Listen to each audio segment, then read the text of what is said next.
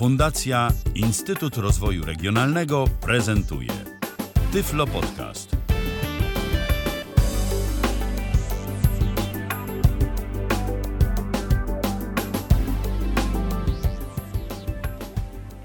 Program realizuje Michał Dziwisz, przy mikrofonie Michał Kasperczak. W dzisiejszej audycji na antenie Tyflo Radia będziemy y, omawiać wszelkiego rodzaju rozwiązania, powszechnie używane rozwiązania technologiczne, y, które służą do konferencji audio i wideo.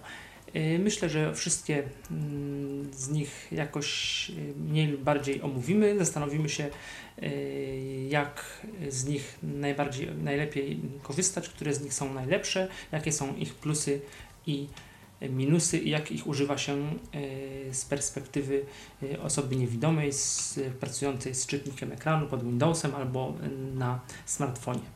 E, a będę o tym rozmawiał z Pawłem Masarczykiem.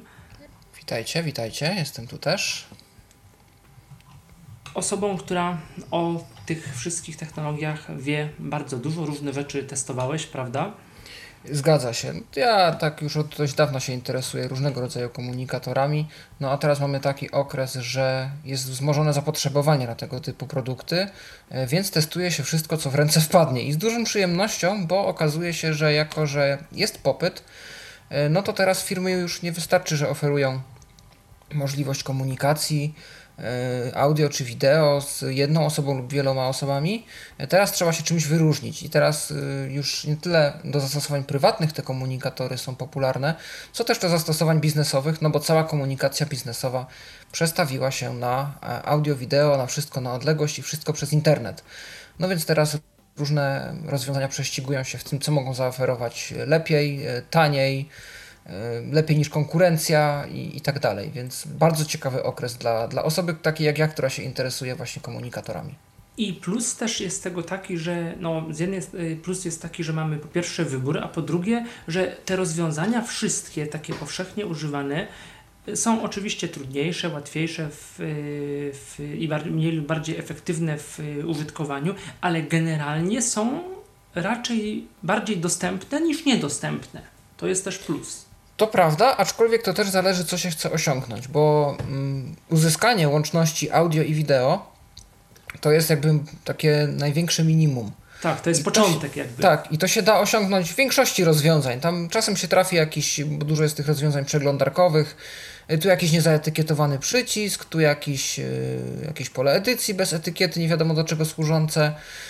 Y, tutaj program ma jakiś problem, tu aplikacja nie ma jakichś etykiet, ale y, w dużym skrócie y, w większości tych aplikacji coś się da zawsze osiągnąć i połączenie jest. Y, problem zaczyna się wtedy, kiedy A chcemy wykroczyć gdzieś poza tylko komunikację audio i wideo i na przykład chcemy udostępniać ekran i to efektywnie udostępniać ekran, tak żeby osoby niewidome też mogły coś z tego mieć, że my udostępniamy ekran czy pokazujemy prezentację.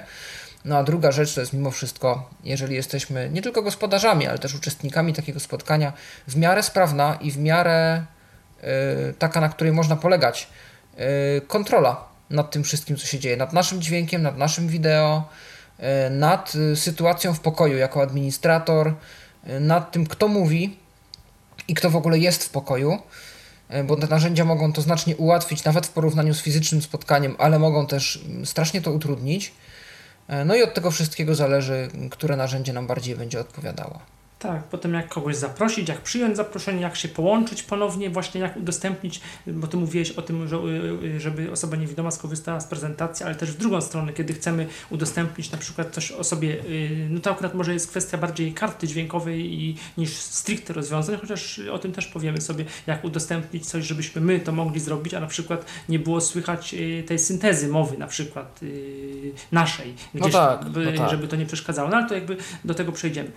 Dobrze, to aha, przypomnę, że można do nas y, się z nami skontaktować y, poprzez, y, poprzez Zoom. Jak to zrobić, to wszystkie informacje są zawarte na stronie internetowej tyflopodcast.net zoom. Jesteśmy też na komentarzach, bo jesteśmy Aha, w, oczywiście na YouTubie i na tak? Facebooku. trans- transmisja Można na w, komentarzach dorzucać jakieś pytania do nas albo własne sugestie, uwagi, jakieś doświadczenia. E, Tu Michał, który wszystkim zawiaduje i jest z nami, y, na pewno nie będzie miał problemu z tym, żeby tutaj Wasze komentarze czytać, a my się z chęcią też do nich odniesiemy. Jesteśmy zarówno na Facebooku, jak i na YouTubie i w tych dwóch miejscach możecie do nas pisać. To jeszcze tak tylko dodam gwoli ścisłości. To zaczniemy od rozwiązania najprostszego, czyli od y, rozwiązania, których, od właściwie dwóch aplikacji, które, w, które większość, y, większość Dwie aplikacje, zna. jedna firma. Tak, no dwie aplikacje, tak, dwie aplikacje, już teraz jedna firma i raczej one nam posłużą do komunikacji takiej mniej oficjalnej, jakichś takich mini prywatnych spotkań, takich mini spotkań bardziej prywatnych niż jakichś takich publicznych, chociaż pewnie to różnie bywa, y, ale na pewno nie jest to jakaś super profesjonalna komunikacja firmowa. Mam na myśli y, facebookowy Messenger oraz y, WhatsApp. Messenger. No Kojarzy tak, się no. z Facebookiem. Większość z nas, większość z użytkowników Facebooka go, nawet jeżeli nie używa, to ma do niego dostęp. Tak, i mm, on zazwyczaj był podłączony z kontami facebookowymi, więc y, jak ktoś Facebooka nie miał, nie chciał mieć, y, no to był z tym dość duży problem. Y, Potem przez jakiś czas była opcja, żeby zalogować się numerem telefonu, jak w WhatsAppie, i nawet pisałem z paroma osobami w ten sposób. Rzeczywiście nie było konta facebookowego powiązanego z tą osobą. Potem coś zacząłem czytać, że to będzie wyłączane, ale ostatecznie nie wiem, czy to zostało zrobione. Mi się wydaje, że to działa, że albo poprzez mail, albo poprzez telefon. Nie, wydaje mi się, że nie jest niezbędne konto konto Facebookowe. na Facebooku. No to czyli jednak się z tego nie wycofali, to dobrze. No i jest to jednak najbardziej popularne, bo na pewno każdy z nas kojarzy ten odgłos messengerowy ping i że go słychać nie tylko w naszych telefonach, ale i w pociągu. W tramwaju, tak, no w Polsce Tak. bardzo. W Polsce Messenger króluje, jeżeli chodzi o takie właśnie aplikacje mobilne. No i co możemy y, powiedzieć? Że on y, no najbardziej, najczęściej jest używany właśnie w telefonach, czyli na iOSie i na Androidzie. Jest, do, jest, jest po prostu aplikacja Messenger. Można się do Messengera dostać z przeglądarki też, przez przeglądarkę, przez messenger.com i w ogóle przez główną stronę na, na naszym Facebooku. Y, I Messenger, y, nie wiem jak to teraz jest, jeżeli chodzi o Androida, ale na iOSie y, jest, jest teraz Messenger poprawiony i zrobił się całkiem przyjemny w użytkowaniu, całkiem dostępny. Chyba tej rewolucji interfejsowej, takiej jaka była na iOSie, mm, czy ogólnie messengerowej, bo warto też wspomnieć o tym, że ta aplikacja niegdyś stała się bardzo ciężka jak na komunikator. Zajmowała około 150 albo i więcej megabajtów. Y, Natomiast potem stwierdzono w Facebooku, że to w sumie jednak przesada, że dużo doszło opcji, które nie są aż tak potrzebne, jak się wydawało, czyli wszystkie relacje, jakieś gry, jakieś boty, rzeczy, które potem się okazało, że może na początku i były fajne, ale nie są aż tak często używane, żeby usprawiedliwić taką ilość linijek kodu. I przynajmniej na iOSie y, Messenger przeszedł dość gruntowny lifting y, i na tym etapie jest bardzo odchudzony, znowu zajmuje 30 czy ileś megabajtów y, i interfejs też został tam ponad sporo uproszczony. Na Androidzie mam wrażenie, że ta transformacja nie przebiegła, natomiast też nie mogę narzekać. Z programu korzystać się da. Parę rzeczy denerwuje, parę rzeczy, których tam chyba nigdy nie było. Na przykład do dziś nie znalazłem jakiegokolwiek y, wskaźnika nieczytanych wiadomości, więc jeżeli wejdę w gigantyczny czat grupowy i tam jest wiadomości dużo, y, które musiałbym nadgonić, no to problem polega na tym, że y, nie jestem w stanie, podobnie jak to ma miejsce w WhatsAppie czy Telegramie, y, dotrzeć do miejsca, od którego powinienem zacząć czytanie. W najlepszym przypadku gdzieś tam ten kursor się przewinie do ostatniej przeczytanej wiadomości, a w najgorszym i tym najczęstszym zostaje na dole przy ostatniej wiadomości, więc jeżeli tych wiadomości jest multum, e, to bardzo niewygodnie się to przewija. Na przykład to jest mój pierwszy problem. Drugi jest taki, że jak jest rozmowa wideo w toku, bardzo ciężko mi jest jakoś wyciągnąć y, kontrolki tej rozmowy, żeby chociażby przełączyć się na głośnik, żeby chociażby się rozłączyć, y, czy jakąkolwiek inną operację wykonać. To się da zrobić. Zdaje się, że trzeba stuknąć dwa razy z przytrzymaniem w ekran i gdzieś pociągnąć do góry czy gdzieś, ale nie jest to takie oczywiste i nie zawsze to też tak szybko działa, jakby się sobie tego człowiek życzył. Natomiast y, ogólnie nie mogę narzekać, bo do takiego pisania, do jakiejś prostej rozmowy te- telefonicznej, y, głosowej E, Nawet do tych wideo e, bardzo dobre narzędzie, najczęściej go używam na przykład z moją rodziną. Nawet jakbym chciał e, jakiejś pomocy takiej, że coś przez kamerkę trzeba by podejrzeć. I... Bo generalnie co? Messenger y, y, jakby mm, identyfikatorem y, jest po prostu najprościej nasze imię i nazwisko, które, po którym kogoś wyszukujemy na Messengerze. No bo wi- wiadomo, możemy mieć synchronizowanego kogoś z kontaktami i, i raczej tak jest, że nie, nie, nie kogoś, że nasze kontakty się synchronizują z Messengerem y, w te, i w telefonie tak mamy, ale no, gdybyśmy chcieli kogoś dodać z zewnątrz albo coś, no to y, po imieniu i nazwisku, prawda? Generalnie. Chyba tak, aczkolwiek nie wiem, czy Messenger. em, tak, to tak jest, tylko to jest dość nieprecyzyjne, bo jeżeli nie jesteśmy na Facebooku i nie mamy żadnych znajomych.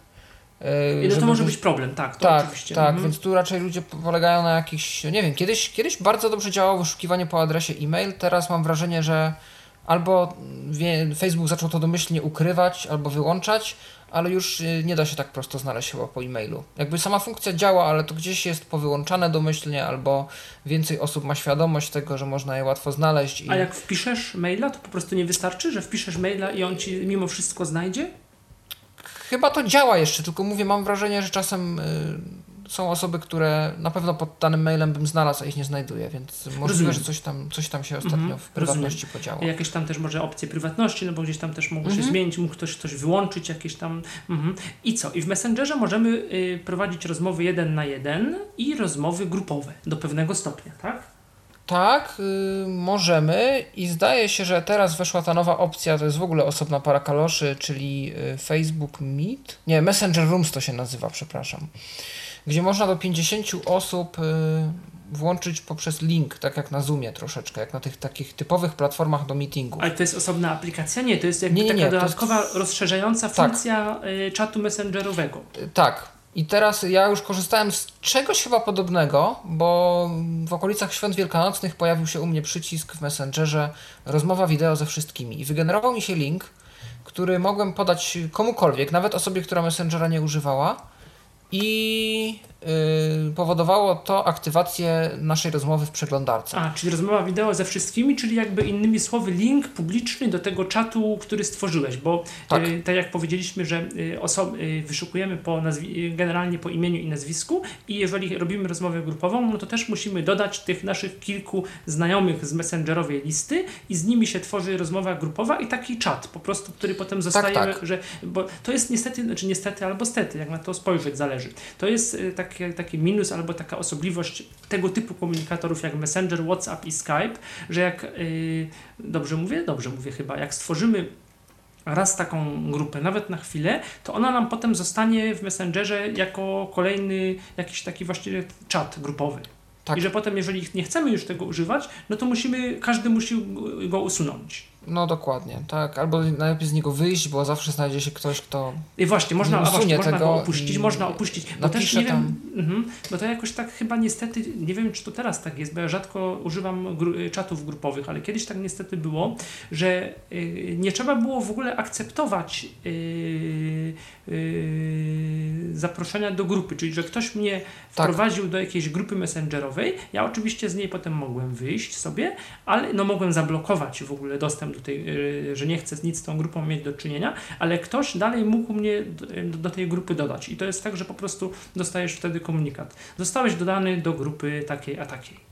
Grupa to jest jedno, bo to są grupy na Facebooku, te z postami, te... Nie, nie, y, grupy, nie mówię o grupie facebookowej, to jest jedno, Tylko o czacie. mówię też o czacie, messen, o, Tak, czacie messengerowym. To jest bardzo powszechna praktyka, że jak ktoś chce wysłać jedną wiadomość do kilku osób, to nie wiem, czy to jest jakoś uproszczone w interfejsie, czy w jakiś inny sposób. tak, to jest właśnie Ktoś nie może wysłać jakby wiadomości jednej do każdego osobno, naraz, tylko tworzy sobie grupę. I w tym momencie wszyscy się widzą nawzajem, ale tylko po to, żeby jedna osoba wysłała wiadomość i potem No. jest 20 wiadomości, czemu mnie ktoś wrzucił do tej grupy, ja tu nie chcę być, nie wiem, zaraz Znaczy, wyjść, ludzie jeszcze z, piszą. z nie? jednej strony tak, z drugiej strony no to też można się domyślić, bo jeżeli ktoś, ja na przykład powiem szczerze, z, z tego czasami zdarzało mi się korzystać i teraz tak myślę, że to może nie było takie najbardziej roztropne, no ale jakby idea mi przyświecała taka, że no, używam Chroma i rozszerzenia Addis pod Windowsem, które ma udostępnianie bardzo łatwe, ładne na Messengerze i to akurat jest dobre, no bo z Windowsa na nie wszystkie komunikatory tak łatwo można komuś udostępnić y, link.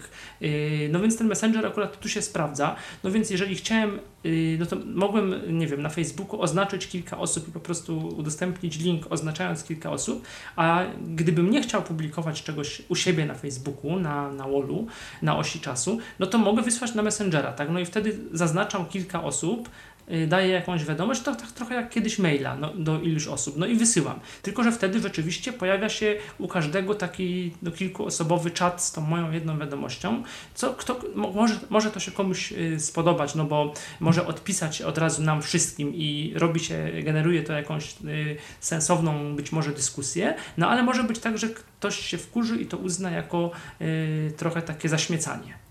No tak, to prawda. No z drugiej strony, tak jak w mailu, no to też tak poniekąd. No ale. Mhm. I co? Te rozmowy, jakość audio i wideo tych rozmów, jakbyś Powiedziałbym przeciętna. Przeciętnie. Bo... Tak, to jest taki komunikatorowy standard. Jakieś odszumianie tam jest. Jak przez telefon się rozmawia, to nawet da się to znieść, bo, bo trzyma się te telefony przy uchu. W przeglądarce, no to już potem słychać, że, że to jest. Ja nie taki... lubię przy uchu, przełączam zawsze na głośnik, no ale to inna Aha. sprawa. No to, to co kto lubi, nie? Oczywiście. Tak się nazywa przez telefon też. No, no tak, no nie, przez telefon, to jakoś, przez telefon toleruję jakoś, a te komunikatory jakoś tak, jakoś tak wolę. Aha, no to może no przez to się nastawiam na dłuższą rozmowę niż na, mhm. na, no być może to o to chodzi. Y, a do ilu osób można porozmawiać? Y, do 50 i tutaj właśnie nie jestem pewien. Y, ale jest taki wariant. na tym chyba na tym nowym. Room, na Rooms, ale zdaje się, że może być o, sytuacja, w której 50 osób uczestniczy maksymalnie, z czego 10 może rozmawiać albo 10 widać. 10 widać chyba. Możliwe. W każdym razie jakieś takie ograniczenie również istnieje. I wiem, że Messenger jakoś tak wizualnie on to y, stosunkowo ładnie podświetla, znaczy podświetla w tym sensie, że słyszymy, y, że widzimy y, rozmówcę, że widać kto tam mówi. Wtedy on się jakoś tam eksponuje. Mhm. Bardzo możliwe, ale to jest teraz też w komunikatorach dosyć popularne. To oraz opcje różnego rodzaju graficznych ulepszaczy. Bo tak, osoby widzące wszystkie... lubią mhm. maski, tego jest filtry. Tego jest dużo na Messengerze. Tak, i to rzeczywiście się cieszy popularnością. I to, to jest wszystko to samo, co te filtry na Facebooku głównym, na Instagramie, to jest wszystko to samo. Tak, te tylko że tutaj problem, tam, znaczy mhm. tutaj sytuacja jest o tyle ciekawsza, że te różne animoji, nie no w iOSie są animoji, ale te filtry i maski, które nakładamy na swój obraz, one się dostosowują do naszego wyrazu twarzy, podążają za tym i w tym momencie my mówiąc wyglądamy jak ta tam Aha. postać. To Więc to jest o tyle ciekawsze, że są bardziej interaktywne przez to i na przykład możesz mówić tam z doklejonymi uszami królika i to jest bardzo dla ludzi takie atrakcyjne graficznie. A, no, a, ja wiem, no dla nas to jest. No my sobie tak, nawet byśmy dobrze nie Ale wiedzieli o tym. Jak jest taka rozmowa jakaś rodzinna czy coś, to to bardzo dobrze zdaje egzamin. No, nie wątpię. Taka maska na Wielkanoc, słuchajcie, to takie króliczki wielkanocne, tak? Na przykład wszyscy się y, tak. przyodziewają w maski królika i mamy spotkanie wielkanocnych króliczków. Mhm. Natomiast y, spoglądam na nasze czaty i Ewelina napisała, że na co dzień używa y, Messengera na iOSie. Także jak się okazuje, no zresztą w dzisiejszych czasach to myślę, że całkiem sporo osób akurat z tego komunikatora korzysta. No tak, bo to jest dostępny. powszechny, powszechny, dostępny i jednak taki tak. powszechny standard. I on y, jako mhm. jeden, to jest taki fajny portal pomiędzy starymi komunikatory. Ja, ja zawsze dzielę na stare komunikatory i nowe. Stare to są te klasyki typu gadu gadu, ICQ, y, gdzie to wszystko się opierało o komputer. Były jakieś numery losowo generowane albo loginy. Y, no i jednak to wymagało zalogowania się, nie było to takie ściśle mm, z nami gdzieś tam złączone z naszym telefonem. E, natomiast te nowe to już są takie smart komunikatory, które są właśnie pod numer telefonu podpięte. Bardziej są zintegrowane z naszym telefonem, są na powiadomieniach push, więc nie ma już sensu używania statusów dostępny, niedostępny i tak dalej.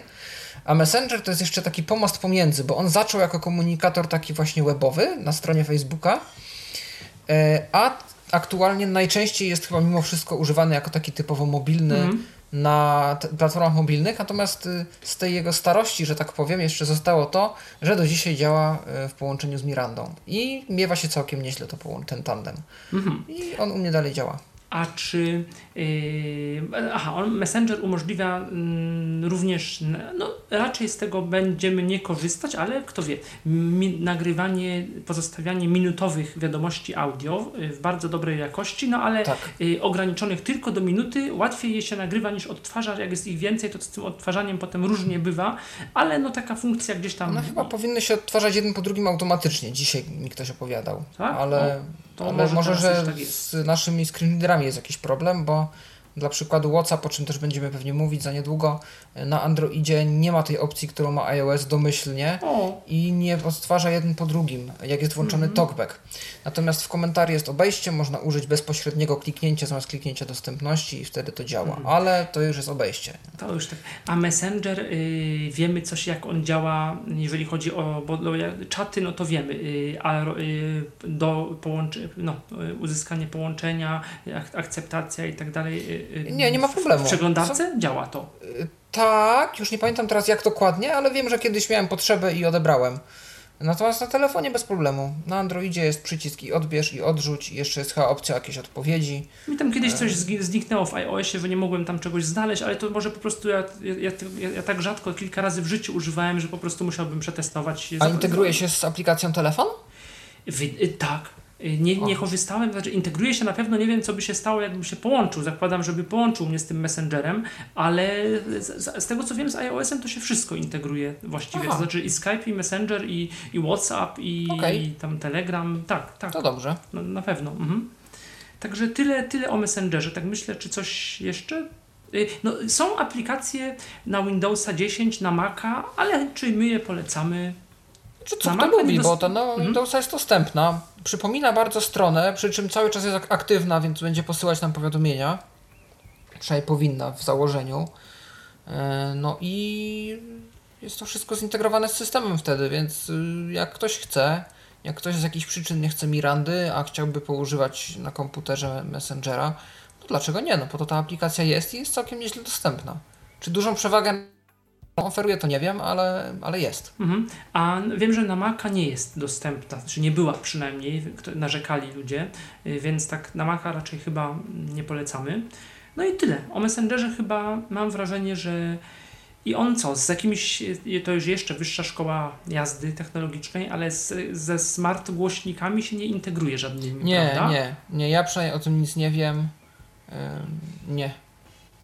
I bardzo ciężko jest dostać się do jakiegoś API Messengera, dlatego jest bardzo mało nieoficjalnych klientów, a te, które są, to są to jakieś rapery mm, strony internetowej, które po prostu mm. mają sobie stronę, ewentualnie doładowaną jakimiś dodatkami typu dla nas niekoniecznie pośrednictwo tak, właśnie opcje graficzne. Do, dokładnie. Więc... Natomiast no, warto tego Messengera gdzieś tam pamiętać, że on jest, bo czasami z jakąś obcą osobą jakiejś komunikacji służbowej, ale nie takiej bardzo oficjalnej, firmowej, y, czy które wymaga, nie wiem, bezpieczeństwa, no to ten, ten messenger, jak ktoś nie chce podawać numeru telefonu albo coś, kto wie, czy ten messenger to nie będzie rozwiązanie, y, może być takie rozwiązanie, że ktoś nam zaproponuje, to dzwonimy się przez messengera. O, z jednej strony tak, a z drugiej strony jednakowoż y, ujawnia się poniekąd, jak ktoś ma profil facebookowy, a to w dzisiejszych czasach jest taka dana, no już powiedziałbym gdzieś na trzecim miejscu prywatności obok numeru telefonu i adresu e-mail.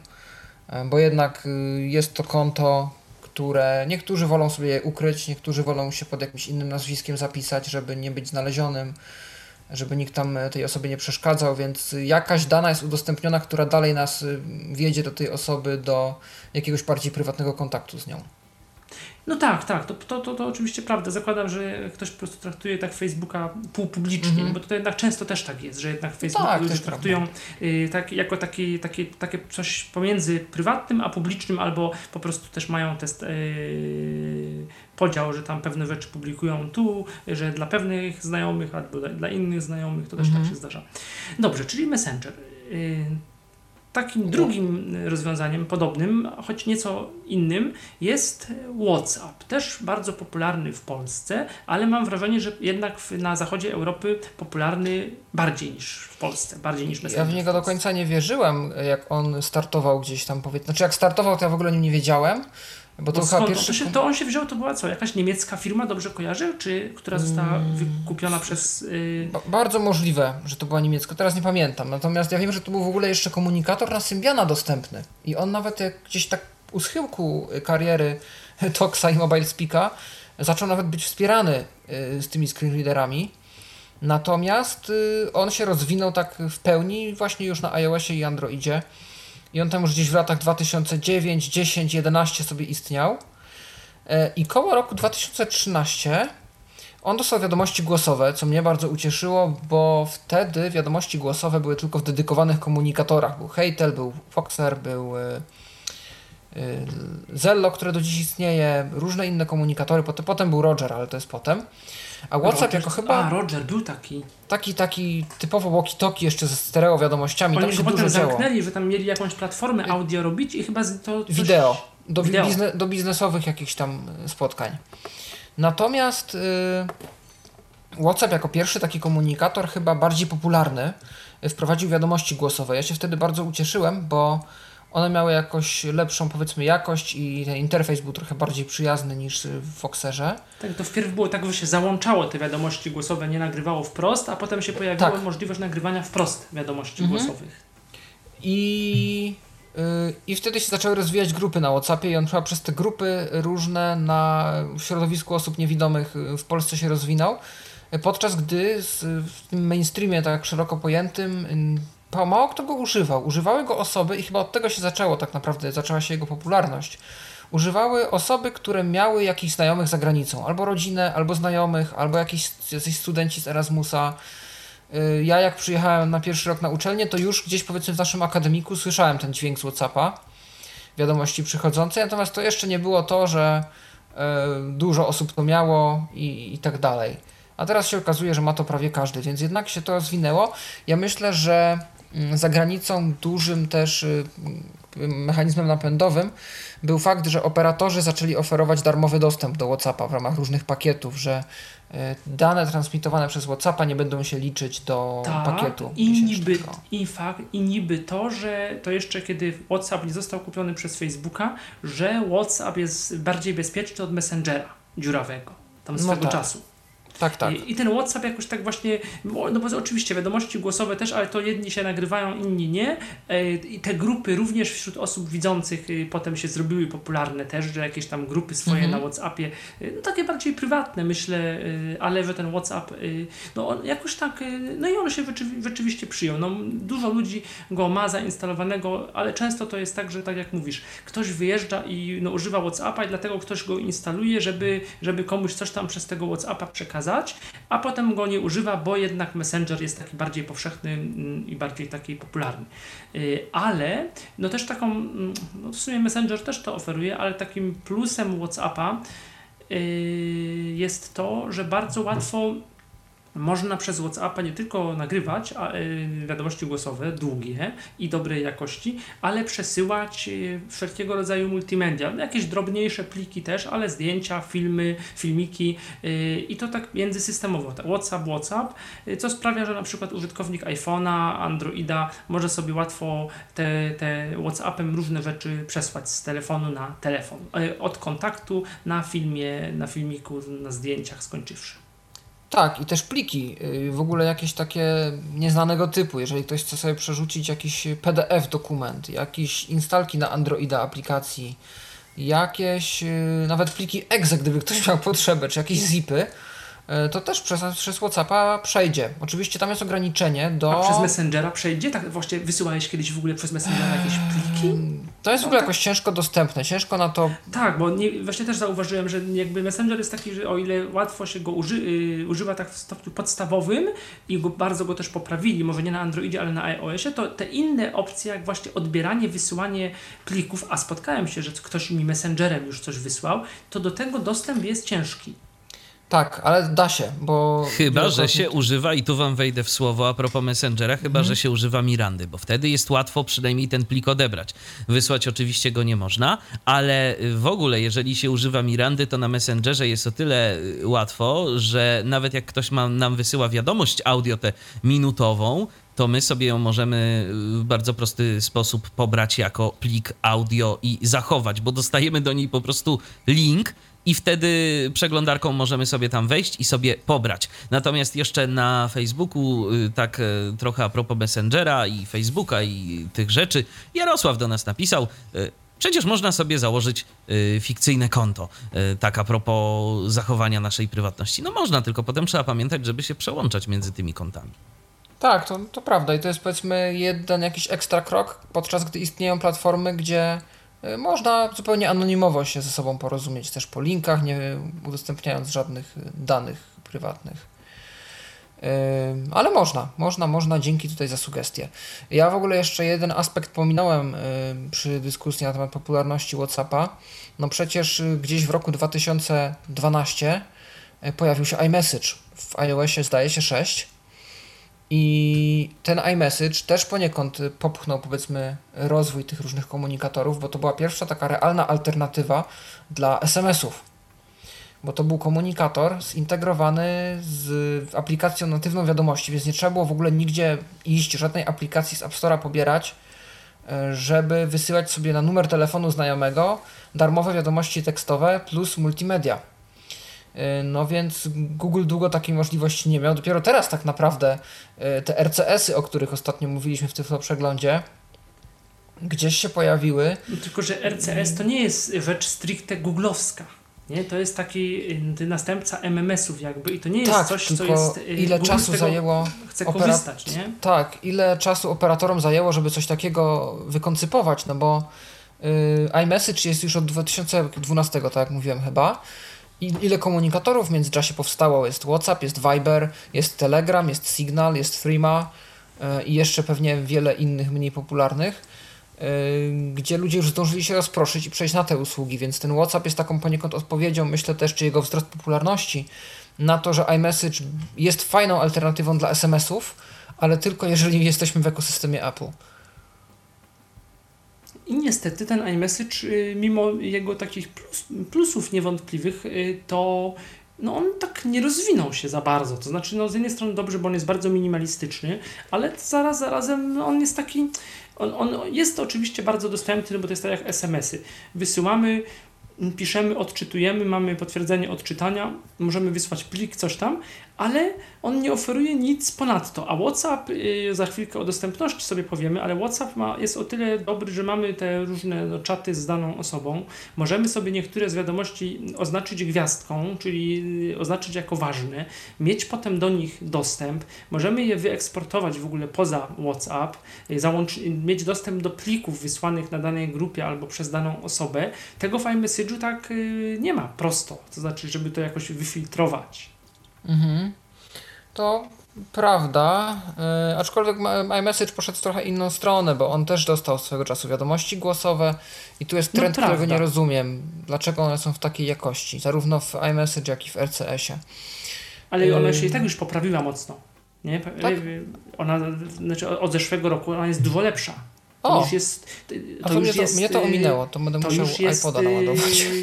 To już jest, no to już mm, no jest to konkurencyjne, do, nie wiem do czego, do, może nie jak WhatsApp, ale na pewno nie jest to taka jakość telefoniczna już. Aha, no to widzisz, a na RCS niestety jest. Może też to z czasem poprawią.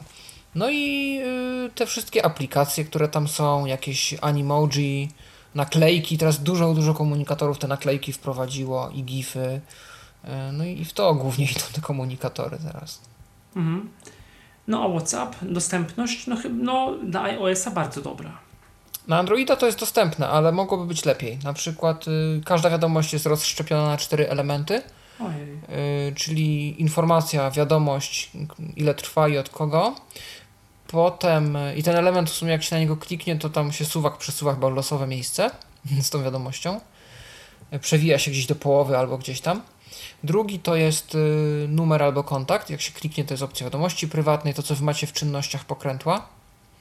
Potem jest przycisk odtwarza i pauza, a potem jest suwak do przewijania wiadomości.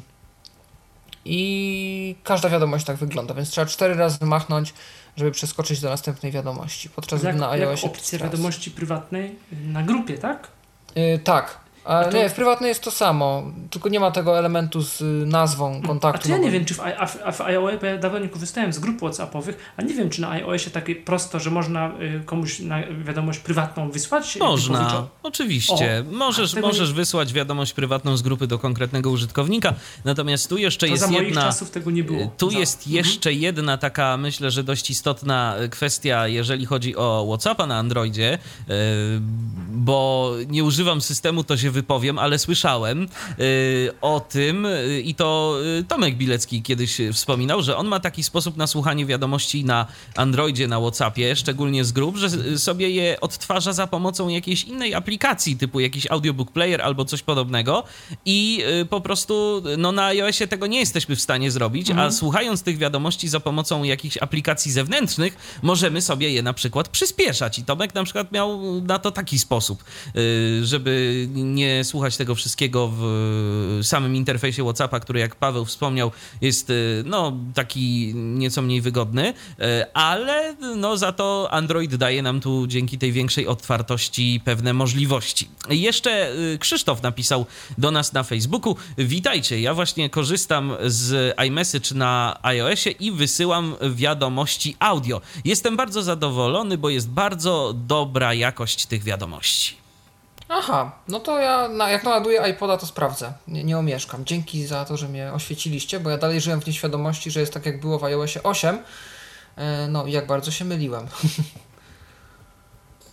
Mhm. Czyli, no i co, WhatsApp, WhatsApp no to jakby, no my, my tak jego właśnie głównie przez te wiadomości audio z niego, z niego korzystamy, y, które są, nie można ich przyspieszyć, ale można nagrywać je bardzo długie, więc potem trzeba ich słuchać, no ale to coś za coś. Y, I co jeszcze? No WhatsApp właśnie grupy, y, jakiś czas temu doszły, tak jak na Messengerze, rozmowy, rozmowy na ży- takie głosowe i wideo. Audio tak? i wideo. Jakości Jak... podobnej do Messengera? Tak, myślę, że tak. Taka przeciętna komunikatorowa jakość. To Ze da radę jako telefon. bywa różnie, myślę. Z tego, co ja tak pamiętam. Tak, to, to niestety prawda. WhatsAppa bywa różnie. To się lubi urwać, to prawda. I rozmowy grupowe jakieś też są.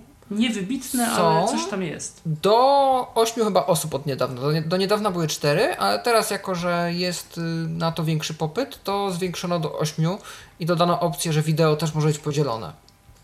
Mhm. Tak, i, i to jest. I do, do czterech osób, to testowałem z znajomymi, ostatnio na pewno działa. Natomiast do ośmiu jeszcze się nie udało. Natomiast y, jest to, no właśnie, to jaka krytyka troszkę w stronę tych różnych komunikatorów Fajnie, że są wideo rozmowy. Szkoda, że nie ma opcji włączenia flesza w czasie wideo rozmów, bo już mi się nieraz zdarzało oświetlać jakąś, znaczy mieć potrzebę oświetlenia właśnie jakiegoś ciemnego pomieszczenia, żeby coś tam znaleźć, żeby ktoś mi pomógł e, i się nie dało, niestety. Mało komunikatorów chyba tego flasha obsługuje. Którykolwiek w ogóle obsługuje flasha? Messenger chyba nie i WhatsApp też nie. Nie wiem, Skype? Chyba nie. Be My Eyes też nie. Z takich pomocowych aplikacji. Więc albo to jest jakieś ciężkie do wprowadzenia, albo nikt o tym nie pomyślał, że to będzie potrzebne. Nie wiem, może Google Duo? Ale nie, nie wiem. Trzeba by zobaczyć kiedyś. Także no WhatsApp też takie raczej rozwiązanie do komunikacji prywatnej, ale bardzo, bardzo powszechnie, powszechnie używane. Mhm. To co, tak. teraz y, Skype, bo gdzieś tam nie na, w naszych przygotowaniach do audycji nie napisaliśmy sobie o Viberze, ale chyba Viber to bardziej ludzie do rozmów audio wykorzystują. Y, tak, i też nie do końca u nas. Y, to bardziej wschód. Ukraina, tak. Rosja, też kraje bałkańskie, Serbia na przykład. Wiecie tam... co, ale jest mhm. z Viberem tak i nie wiem z czego się to wzięło, ale ja zauważyłem popularność tego komunikatora także w Polsce, ale z jednego powodu i w jednym przypadku. Bardzo dużo osób wykorzystywało, być może nadal wykorzystuje Vibera, e, w momencie, jeżeli mają jakichś znajomych za granicą i to wcale niekoniecznie na wschodzie, ale tak w ogóle. Y, jeżeli to, to tak było kiedyś, że jak mieliśmy znajomych z, albo rodzinę za tak granicą, to był, to, tak to był Skype, to był mhm. Skype, a później jakoś tę rolę przejął Viber. I to jest prawda, bo też znam takie osoby, które właśnie, no to tak jak mówiliśmy przed chwilką o tym WhatsAppie, że tam za granicą, no to WhatsApp do, do tych czatów, ale gdzieś tam jak y, y, tylko do takich rozmów audio, czyli po prostu tani, darmowy telefon, to właśnie też spotkałem się, tak jak mówisz, z, z Viberem, że, że ludzie mówią, no to y, mam Vibera, no bo ktoś tam jest za granicą, no to rozmawiamy przez Vibera.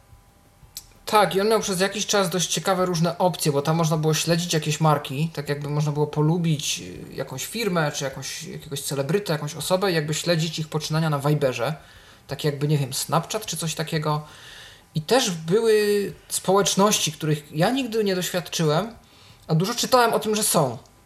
Tak jakby czaty grupowe, Aha. wieloosobowe, które można było sobie wyszukać. Natomiast ja nigdy na to nie trafiłem.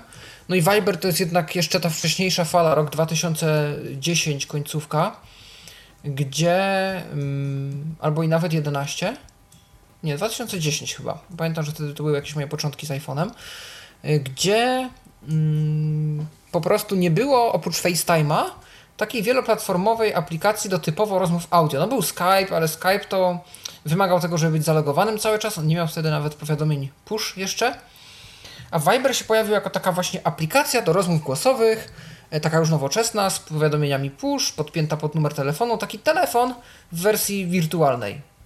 Ja się wtedy jeszcze śmiałem, że to jest taki następca SIP-a, tych wszystkich VoIPów, bo się podpinało numer telefonu swój własny i się dzwoniło jak yy, normalnie przez telefon, ale nie płaciłeś za to, nieważne dokąd się dzwoniło.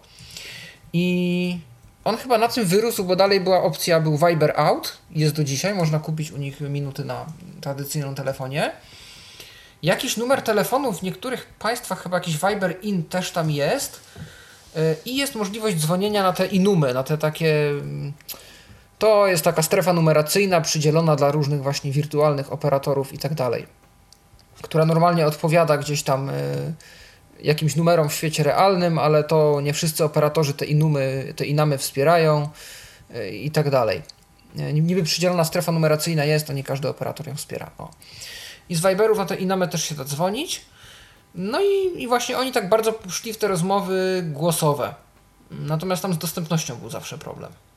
Z dostępnością, z dostępnością był problem i to przede wszystkim z dostępnością na y, PC, bo aplikacja Viber na PC to chyba w ogóle nie jest dostępna. Na iOSie da się zrobić pewne rzeczy yy, i, tam, i tam nawet jest całkiem nieźle, natomiast tam jest, My tam, pro, ta, tam jest problem. Audio tak, ale jakość czas. też była dość podła. Yy, pisanie na Viberze niestety jest problemem. Na przykład nie działa pisanie braillem na Viberze. Można co najwyżej sobie dyktować albo pisać yy, ze zwykłej klawiatury w iOSie. Yy, no taki komunikator, z którego powiem szczerze, jakbym miał z kimś na przykład tam wymieniać dużo wiadomości i to nie byłby komunikator tylko i wyłącznie do dzwonienia, to miałbym z nim problem. Mhm.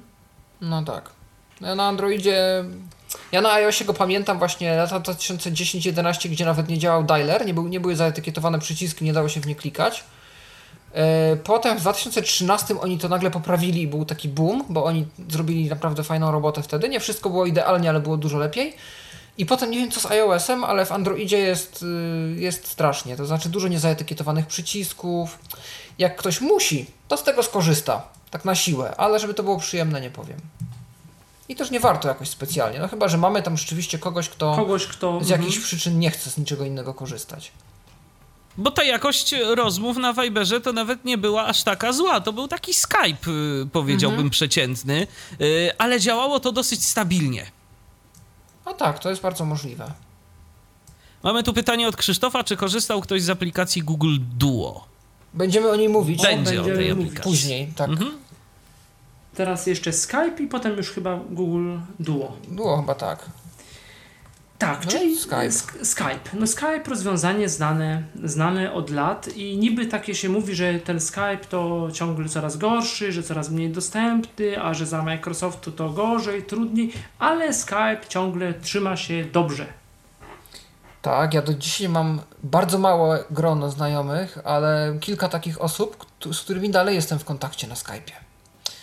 I są to często osoby, które nawet y, bardzo młode, które z jakichś przyczyn nie, nie za bardzo te smartfonowe różne rozwiązania lubią albo chcą używać. Jednak Skype to jest Skype dla nich i, i, i dalej się to sprawdza. Plus Skype, ostatnio się przekonałem, bardzo często jest używany do rozmów kwalifikacyjnych na różne projekty.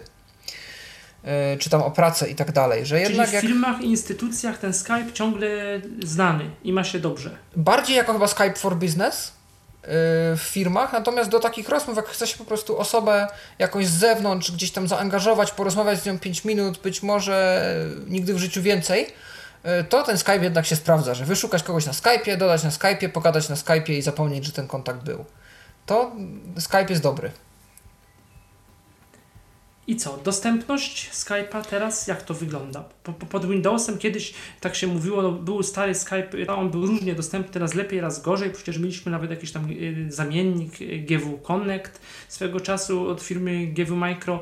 Y, no potem ten Skype się zrobił bardzo dostępny, potem w zeszłym roku y, dużo ludzi marudziło, no bo się zmieniły, przestały być wspierany, przestał być wspierany stary Skype, został wyłączony, te skróty klawiszowe, inne coś tam. Obecnie Skype pod Windows jak to wygląda? To jest jeden Skype, czy są dwie wersje Skype'a? Jak to teraz wygląda? Oj, chyba nam e, chyba, Paweł zniknął z łącza, tak? Chyba nam Paweł zniknął z łącza. E, to ja może, to ja może powiem, jeżeli chodzi o tego Skype'a, bo akurat e, ze Skype'a korzystam. Sprawdzę, co się dzieje jeszcze gdzieś tu na naszym spotkaniu zoomowym. No nie, no Paweł teoretycznie jest, ale, ale, ale jakoś... Być może coś z kablem albo z tak, mikrofonem. Być może, może tak, się, może tak się stało. Więc y, ja tak króciutko o tym Skype'ie powiem. W międzyczasie poszukam jakiejś piosenki i będziemy coś tu kombinować, żeby jednak Paweł do nas wrócił. Y, natomiast co do tego Skype'a. No, pod Windowsem mamy y, dwie wersje y, Skype'a. Mamy ten y, Skype for Business i to jest rzeczywiście taka wersja y, biznesowa, Y, działa to na osobnych y, kontach. Natomiast no, jest też ten Skype y, tradycyjny. Natomiast wszystkie te Skype'y w tym momencie, one są takimi Skype'ami no, wykorzystującymi te nowoczesne, współczesne interfejsy webowe, takie, takie bardziej webowe. To wszystko Bo wygląda jak taka strona internetowa. Bardziej o podwójny Skype to mi chodziło, że jest ten Skype dla Windowsa 10 i myślałem, że jest A, taki Skype no bardziej tak, desktopowy. Tak, o to, o to mi chodziło. Tak, tak, tak. jest Skype zakładam, dla... że Mhm. Bo zakładam, wiesz, że biznes, no to jak ktoś nie pracuje w korpo, no to jednak tego biznesa to w ogóle tam, to jest jeszcze osobna historia jakby. Zgadza się, zgadza się. Jest Skype dla Windowsa 10. Y, on jest taki, mam wrażenie, taką lżejszą wersją tego Skype'a. Y, natomiast y, jest. Ale one są obie, obie, dobrze mówię, one są dość podobne do siebie tak naprawdę już teraz, te Skype'y, bo kiedyś było tak, że ten, ten desktopowy, zwykły by był lepszy, bo miał normalne menu, skróty klawiszowe, a wydaje mi się, że teraz i ten Windows 10, i ten, znaczy i ten ze sklepu, i ten instalatorowy, oba są mniej więcej takie samo wyglądają, prawda? E, to znaczy tak, ja szczerze powiedziawszy dawno nie używałem tego Skype'a takiego dla y, Windowsa 10, y, więc ciężko mi tu powiedzieć. Używam, jeżeli już, to tego Skype'a takiego desktopowego, więc no mm, w tym przypadku no mogę powiedzieć, że rzeczywiście no te najpotrzebniejsze opcje da się zrobić, ale jeszcze jakiś czas temu było tak, że nawet, że wygodniej było korzystać e, ze Skype'a yy, nawet pod Windowsem 10. Yy, mm, to było zdecydowanie wygodniej korzystać z tego Skype'a desktopowego, bo tam po prostu było łatwiej do no pewnych rzeczy się dostać. więcej skrótów. Wiem, że Paweł właśnie używał Skype'a dla Windowsa 10 i go chwalił, że nawet się sprawdza i yy, no być może, być może coś jest, na, coś jest na rzeczy, zaraz się być może dowiemy. No tak, bo Paweł Skype'em... właśnie, bo Paweł jest z nami. Mam nadzieję, że, że jesteś jestem, tylko tu troszkę jeszcze podrasuję mojego Zooma. Natomiast okay. mogę powiedzieć, że nie wiem, czy omówiliśmy już tutaj Skype'a, bo to przez chwilę... Właśnie teraz jest dylemat taki, czy lepszy jest Skype dla Windowsa 10, czy ten Skype desktopowy? Y, ja bym powiedział, że znaczy nie testowałem tego desktopowego dawno, bo nie miałem takiej potrzeby, bo używam Skype'a dla Windowsa 10. No właśnie o tym powiedziałem, że Michał, bo Michał mówił, że używa tego desktopa, a ja mówię, no to jak Paweł się włączy, tak. to nam powie o tym Windowsie 10. Bo, bo kiedyś, Pawle, tak było, to nie, ja jeszcze powtórzę, bo nie wiem, czy to słyszałeś, y, że była sytuacja taka, że nawet jak ktoś miał dziesiątkę, nawet jak ktoś miał Windowsa 10, to z tego Skype'a desktopowego mimo wszystko y, lepiej było korzystać, bo miał troszeczkę więcej opcji, troszkę więcej funkcji jak to jest teraz? Co bardzo możliwe, ja nie mam porównania, bo szczerze mówiąc nie mam tego desktopowego. Natomiast ten Skype dla Windowsa 10 bardzo dużo oferuje, bo można zarówno y, nagrywać rozmowy, to z tych nowszych opcji, które doszły, jak i przesyłać obraz wraz z dźwiękiem, zdaje się, mm, z naszego ekranu. Y, jest całe zarządzanie czatami, jest oczywiście dodawanie kontaktów, dzwonienie, rozmowy wideo.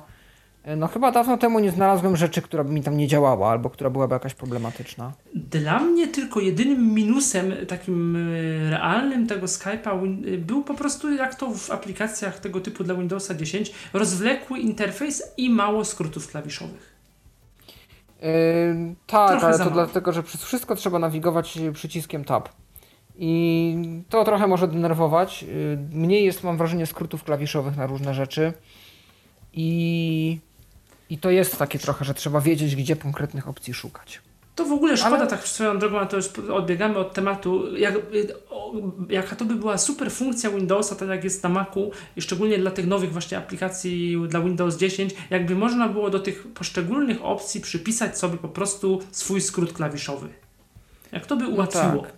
No, pewnie gdyby tam trochę screen readerem się pobawić, to można by i jakieś autokliki potworzyć, ale no to już wymaga wiedzy. To prawda. No szkoda, że po stronie systemowej. No tak, i Skype. Y, jak to teraz jest, jeżeli chodzi, czyli Skype pod Windowsa mamy y, mniej więcej omówiony, a jak to wygląda, jeżeli chodzi o systemy mobilne, czyli o system Android i o system iOS? Raczej dobrze. Microsoft się tu naprawdę stara. Dawno chyba nie było jakiejś porządnej wpadki. I raczej te funkcje, które są, y, to są dostępne. No zgadza się. Ja używam Skype'a y, pod, y, dla iPhone'a i muszę też działa nagrywanie rozmów. Skype y, działa dobrze, to znaczy z tego się przyjemnie nawet korzysta.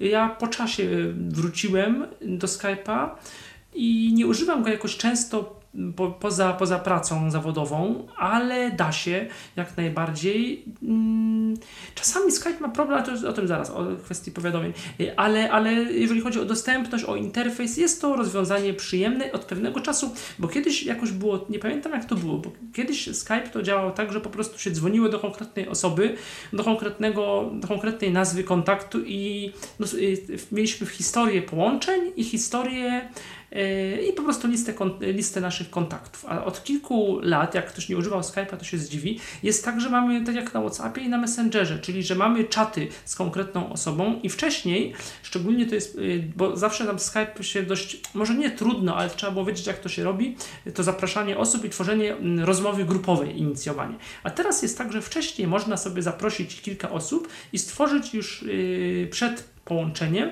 jakiś czat, czat z kilkoma osobami i stworzyć niejako rozmowę grupową, prawda? Yy, tak, to znaczy na pewno można stworzyć yy, link do meetingu, to ta opcja też doszła. Można stworzyć sobie grupę, która jest jednocześnie grupą tekstową i grupą do rozmów. To jest jakby jeden czat. Ale to zawsze tak jest, znaczy w sensie nie, że, bo to nie jest żadna, no to po prostu teraz to już jest tak domyślnie, że jak tworzysz grupę, to tam jest wszystko.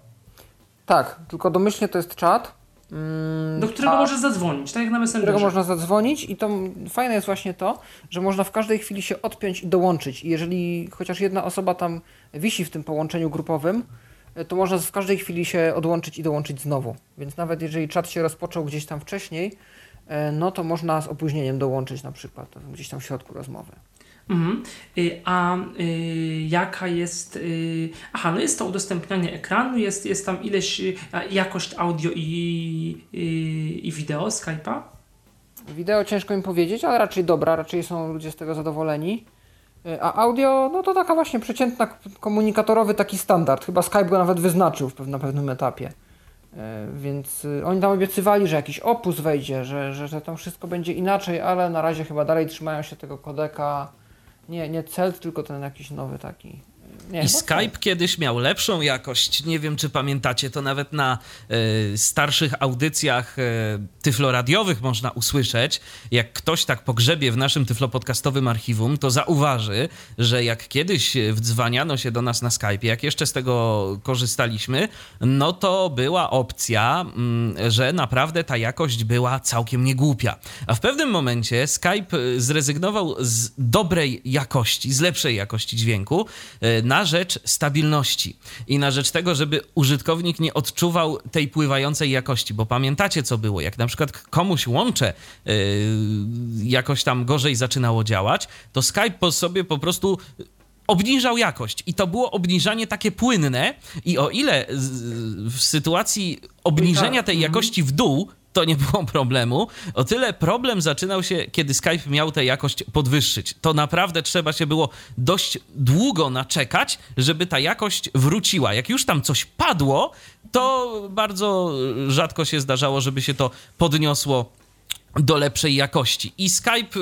y, mam wrażenie, że po prostu y, otrzymał zbyt dużego negatywnego feedbacku od użytkowników, że no, z, tymi jakościami rozmów to się coś dzieje niedobrego, że to tak y, skacze i po prostu zamiast popracować nad tym, to najzwyczajniej w świecie stwierdzi, dobra, to wyłączamy, to użytkownicy wszyscy dostaną tę jakość taką no nie najlepszą. Przecież on, on, on jakby był, on był dosyć czuły na te właśnie spadki łącza i czasami było tak, że kogoś nie było słychać przez chwilę i potem tak jakby ktoś tam szybko dochodził i, i gdzieś tam niby y, był łapany ponownie, ponownie dźwięk i buforowany jakoś tak, że to tak z tą jakością w ogóle dźwięku na Skype to bywa różnie, bo ona czasami z jednej strony Skype jest bardzo odporny i taki, no on, y, on y, jakby można na, na niego mówić z różnych, z różnych zestawów, z, różnych, z różnej jakości mikrofonów, nie trzeba mieć słuchawek właściwie, żeby przez niego rozmawiać, y, ale z tą jakością bywa różnie i z wyszukiwaniem, bo kiedyś to jakoś tam się no, akceptowało, właśnie tych ludzi dodawało do znajomych, teraz tego e, u jednych jest, drugiego nie, u innych nie jest, ale w ogóle z tym wyszukiwaniem ludzi na Skype to bywa różnie, bo tam coś się zmieniło, prawda, że są stare identyfikatory, nowe, jakieś takie związane niby y, czy to z kontem Outlook, czy to z jakimś live, tak. tam od tego, jak to, o co w tym chodzi? Kiedyś były dwa komunikatory. Był Skype, który sobie był niezależnie i był Windows Live Messenger, dawniej MSN Messenger, czyli komunikator flagowy Microsoftu, który był zainstalowany razem z systemem Windows najczęściej, albo się gdzieś tam na jakimś etapie potem doinstalowywał. I y, dużo osób, ale to głównie za granicą, u nas nie, y, z tego korzystało. Bo tego live'a już w ogóle nie ma, prawda? To nie istnieje. Nie, nie, nie. To już zostało uśmiercone i tego nie ma. Natomiast właśnie kiedy Microsoft Skype'a kupił, to postanowił połączyć konta i osoby, które używały Windows Live Messengera, przenieść na Skype'a. I, a z live'em było tak, że identyfikatorem live był adres e-mail, więc yy, w tym momencie yy, no po prostu te adresy e-mail zostały przerzucone jako nowe identyfikatory live, yy, które są albo live dwukropek i jakiś tam login, albo live dwukropek losowe cyfry i litery. Natomiast dawniej Skype miał przecież nazwy użytkownika, które się wybierało samodzielnie. Więc efekt tego był taki, że powstały jakby dwie prędkości. Z jednej strony starzy użytkownicy na loginach y, wybieranych samodzielnie, z drugiej strony użytkownicy na live'ach, które zostały przeniesione, jeszcze z trzeciej strony ludzie, którzy zaczęli zakładać nowe konta. I aktualnie jest troszkę bałagan, bo o ile ktoś czegoś tam nie, świadomie nie przestawi, a nawet nie wiem, czy się da, to każde nowe konto Skype dostaje ten live. I to jest live, dwukropek i rzeczywiście losowa kombinacja liter i cyfr i bardzo ciężko kogokolwiek po tym znaleźć. I y, z tym jest autentycznie problem. Do tego jeszcze doszły jakieś integracje Skype'a na urządzeniach mobilnych z kontaktami, w wyniku czego Skype tak poszedł na poły trochę jako stary komunikator, na poły jako nowy. Żeby kogoś dodać, to trzeba rzeczywiście się do tej osoby odezwać, i yy, wyrazić chęć kontaktu. I wtedy, wtedy jest wysyłana prośba o autoryzację. Ta druga strona ją przyjmuje lub nie. A, A jak teraz, nie przyjmie, to też można zadzwonić? Można też chyba właśnie. Zależy od ustawień prywatności.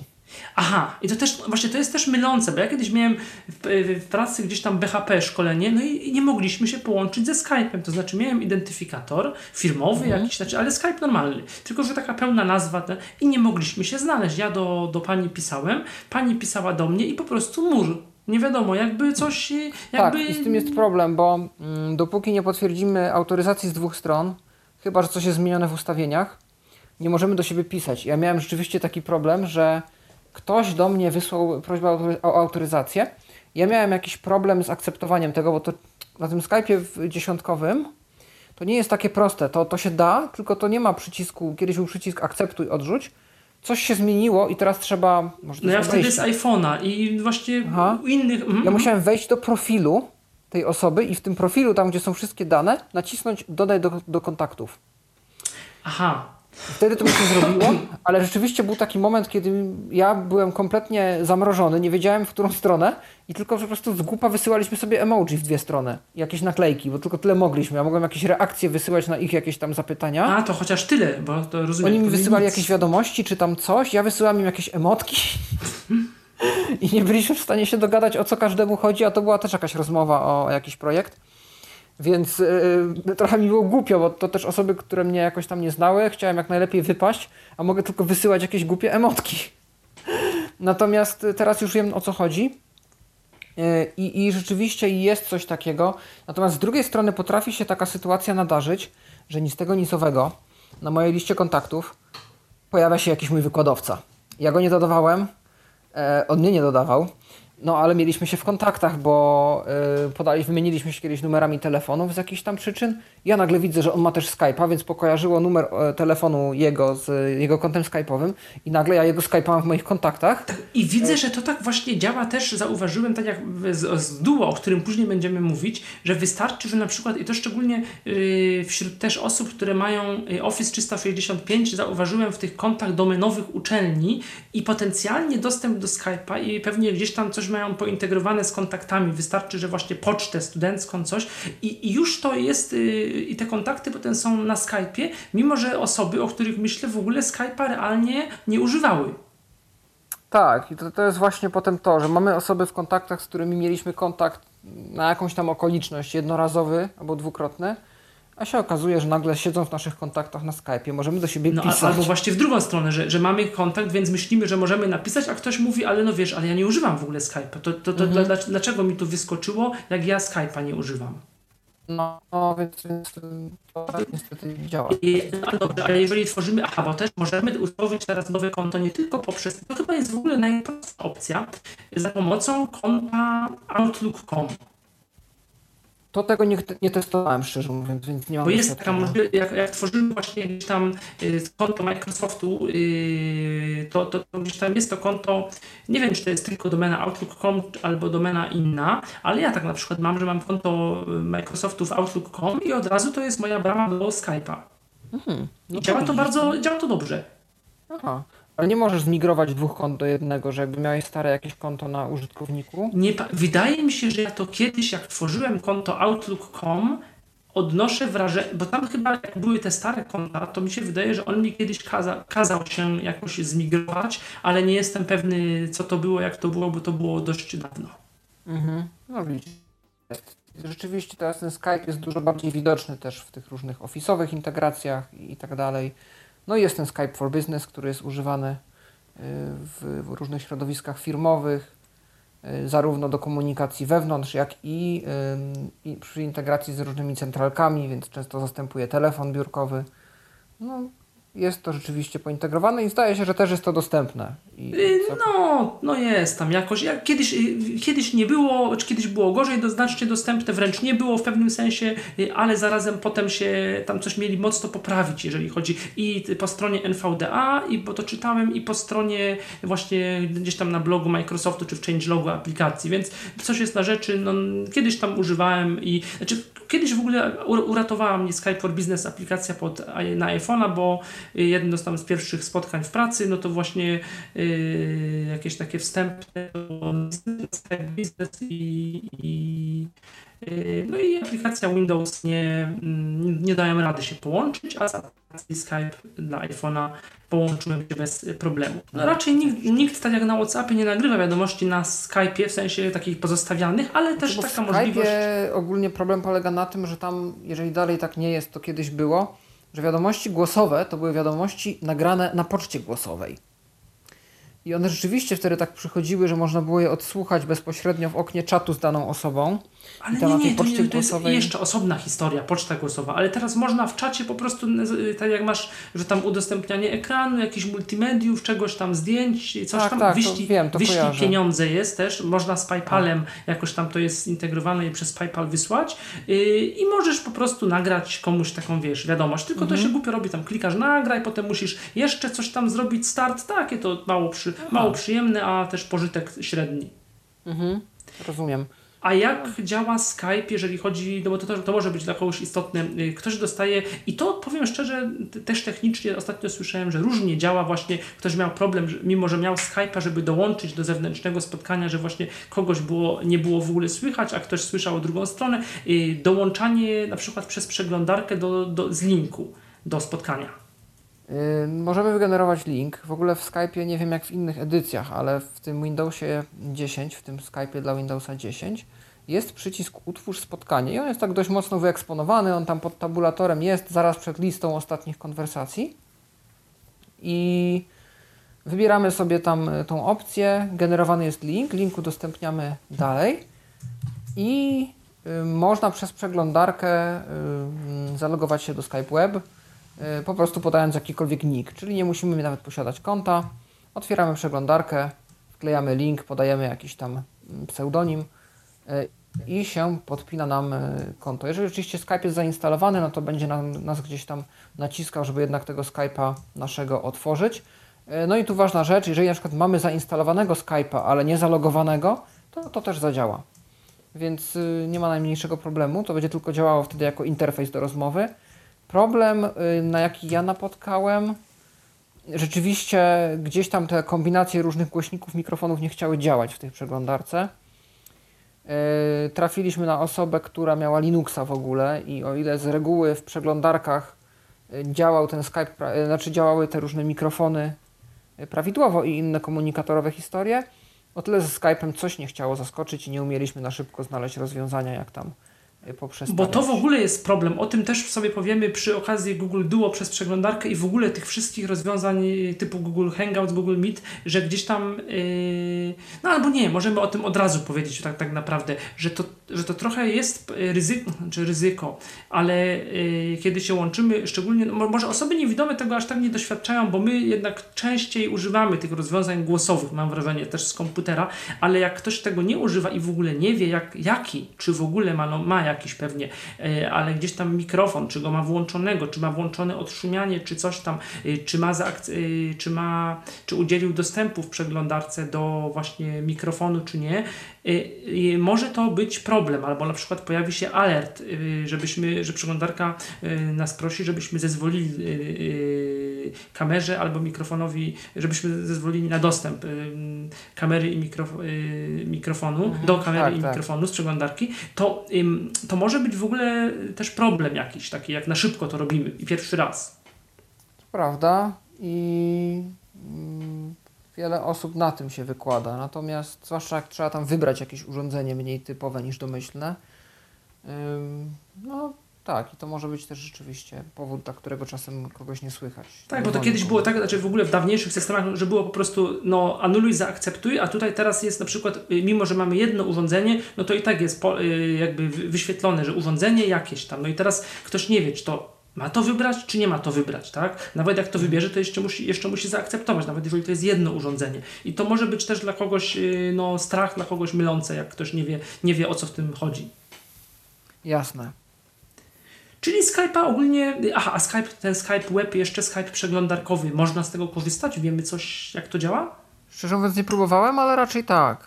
Z tego, co gdzieś tam słyszałem, yy, tego, jak używali tego inni, to, to jest to dostępne. Tak, a jeszcze znając Microsoft, być może tak jak to jest na OneDrive, on nawet nam wyświetla, być, być może, że, że tam y, z czałkami przesuwaj albo coś tam, może trzeba wyłączyć tryb, y, y, włą- zmienić tryb formularzy, insert na przykład klawiszem NVDA spacja, albo NVDA, albo insert Z w JOSie i wtedy zobaczyć, jak on tam z tabem, ze strzałkami, co się dzieje, bo być może on ma swoje jakieś sterowanie. Mhm. Na przykład. Bardzo możliwe. Czyli Skype. Yy, no i teraz, aha, a jeszcze Skype na jakichś yy, mm, głośnikach zewnętrznych, jak to wygląda? Jest na Alexie, tak. Można go za pomocą Echo, Amazon Echo wywołać. Czyli w Polsce tak raczej niekoniecznie. No nie, no chyba, że ktoś, podobnie jak nasz kolega Mikołaj, zamierza się bawić Echo. To wtedy można, ale nie jest to zbyt popularne w Polsce rozwiązanie. I jeszcze jedna ważna rzecz y, z mhm. Alexą. Jeżeli mamy jakieś urządzenie, które ma integrację z Alexą, tak jak na przykład y, ja mam ten y, głośnik Tribi, który zresztą ty też, Michale, posiadasz, mhm. no to jeżeli mamy tego typu integrację z Alexą, to wcale nie znaczy, że nam Skype tam będzie działał, bo ja próbowałem y, połączyć się za pomocą właśnie takiej y, usługi zewnętrznej integracji z Alexą z, ze Skype'em i pojawił mi się komunikat, że Skype nie jest obsługiwany dla tego urządzenia. Także to, że coś wspiera tak, tak. Alexę, nie zawsze daje nam gwarancję, że będzie działał nam Skype. To raczej jest tak, że Skype nie tyle wspiera w tym momencie Alexę, tylko Amazon Echo, że wspiera głośnik z Alexą Amazonu o w ten sposób. Tak to. Ale Skype, y, to trzeba przyznać, oni zawsze się integrowali z różnymi ciekawymi urządzeniami, bo oni byli już i na Palmtopach z Pocket PC 2003, czyli teoretycznie na PacMate'ach, chociaż nie wiem, czy wtedy to było dostępne w ogóle. Oni byli już na Symbianie, oni byli na PlayStation Portable, oni byli na na telewizorach Smart TV różnych, więc to jest jedna z tych usług, które... Tak, teraz chyba nie ma tego Skype'a na telewizorach, ale wiem, że kiedyś był taki, jak jeszcze w ogóle nie było Tizena i tych systemów takich bardziej zaawansowanych, udźwiękowionych, tylko to Smart TV, takie pierwsze elementy wchodziły, to właśnie Skype gdzieś na telewizorach był. Przecież były Skype phony, jakieś takie telefony specjalne i takie sygnowane i takie powiedzmy certyfikowane przez Skype'a, ale nawet takie promowane przez... W ogóle był kiedyś taki fajny, nie wiem czy to pamiętacie, Potem to niestety zniknęło e, dawne czasy, 2006-2007 rok, jakaś taka polska strona, jakiś taki, nie wiem czy to było takie półoficjalne chyba, taki techniczny blog, Skype blog, skype.com.pl czy coś takiego i tam były różne takie ciekawostki właśnie o rozmowach międzynarodowych, o jakichś telefonach specjalnych, kamerach do Skype'a. Bardzo to było ciekawe. Tak, były Skype'fony i były różnego rodzaju takie akcesoria. Ja nawet miałem, to mój pierwszy podcast nagrany o Mirandzie jeszcze, był nagrywany właśnie taką słuchawką do Skype'a. dzwoniłem Doro. wtedy, pamiętam, do podcastu. Yy, ale nie, bo to, nie. to był podcast, który ja nagrywałem offline. A, przepraszam. Bardzo, nie, bardzo to, pierwszy. A dobra, to o komunikatorach dzwoniłem. Tak, tak. To, mhm. yy, I wtedy yy, było tak, że po prostu ja miałem słuchawkę, to był mój pierwszy, jaki mi przyszedł do głowy mikrofon USB. Yy, słuchawka Doro, która służyła do tego, żeby właśnie dzwonić na Skype'ie, odbierać rozmowy, odrzucać, bo w momencie, kiedy na przykład się dzwoniło na Skype'a, tam było powiązanie przez jakąś aplikację taką kliencką. E, znaczy nie kliencką, tylko takie exe, które się odpalało i to tam było jakoś zintegrowane ze Skype'em, był dostęp przyznany. I się naciskało na tej słuchawce zieloną słuchawkę, żeby odebrać, czerwoną, żeby odrzucić. E, kiedyś była też opcja przepisywania numerów szybkiego wybierania, takich speed diali do różnych kontaktów. I to też wtedy można było y, wpisać ten numer speed diala, nacisnąć zieloną słuchawkę i się dzwoniło do tej osoby, którą się przypisało. Tam był też przycisk do zawieszania rozmów. Naprawdę fajne różne rzeczy, które rzeczywiście ułatwiały pracę z tym Skype'em i robiły z niego taki trochę no, telefon. Yy, przecież Skype miał te różne integracje kiedyś, jakiś Skype Talking, nie Skype Talking, jakieś yy, interfejsy do, do obsługi go gdzieś tam jakoś bokiem no kiedyś ten Skype był jakieś programy do zmiany głosu, do yy, nagrywania tych rozmów, jakiś sam, sam recorder, coś takiego kiedyś było, sam Skype recorder. Du dużo tego było, dużo to było Windowsem różnych... to były całe, całe, tak, zgadza się. Różne programy do właśnie dodawania jakichś ciekawych rzeczy w tym Skype'ie, więc y, no, ten Skype kiedyś rzeczywiście był taki... No, chociażby ten wspomniany przez nas GW Connect, tak? Ten bardziej dostępny Skype yy, wypuszczony przez twórców Windowsa. Tak, ale to już był takie ekstremum, bo tam jakby takie API, yy, jak się o nim mówi, no to było albo bardzo nieoficjalne, albo ciężko dostępne. Ale takie wpinanie się do Skype'a, który był uruchomiony, było dużo bardziej popularne. A w tym sensie, tak, rozumiem. Tak, jakieś to, tak, Skype Talking na przykład. Tak, wzbogacania interfejsu o coś tam. Mhm, mhm. Tak, i dorabiał jakieś skróty klawiszowe, jakieś autoczytanie, kto wchodził, kto pisał, kto dzwonił różnych takich rzeczy, no to, to było swego czasu bardzo popularne. Mhm. Czyli tyle, tyle Skype. Yy, mhm. I teraz co? Jak jesteśmy przy takiej komunikacji yy, firmowej, w sumie powinniśmy przed Skype'em tak naprawdę Google Duo, troszkę odbiegliśmy od kolejności, bo Google Duo to jest taki komunikator też bardziej prywatny jak ten WhatsApp i Messenger, ale jak jesteśmy przy komunikacji, albo nie, może była prośba o Google Duo, no to troszeczkę yy, zmienimy i omówimy Google Duo, Google Duo jako aplikację, co prawda bardziej prywatną niż taką do komunikacji yy, służbowej. Cóż to jest Google Duo? Google Duo jest komunikatorem Google'a, który jest poniekąd taką odpowiedzią na FaceTime'a. Komunikator, który powinien być zintegrowany w system, w miarę łatwy do uruchomienia, w miarę prosty, który pozwala na rozmowy audio i wideo y, z osobami, które też go używają. No i on to osiąga w jakiś sposób, bo na Androidzie jest, y, w Androidzie chyba 8 czy którymś tam i wyższym już domyślnie. Tylko, że w ogóle nie jest eksponowany, prawda? Ludzie w ogóle nie wiedzą, że on istnieje. Z jednej strony nie wiedzą, z drugiej strony chyba jeszcze działa to takie stare połączenie, że w momencie, kiedy zadzwonimy na siłę do osoby, która y, ma telefon z Androidem, a nawet nie wie o tym, że ma Duo, to używając usług Google Play jesteśmy w stanie nawiązać połączenie, a po zakończonym takim połączeniu tej osobie wyskakuje taka przypominajka, że istnieje coś takiego jak Duo i możesz też takie rozmowy wykonywać, zarejestruj się.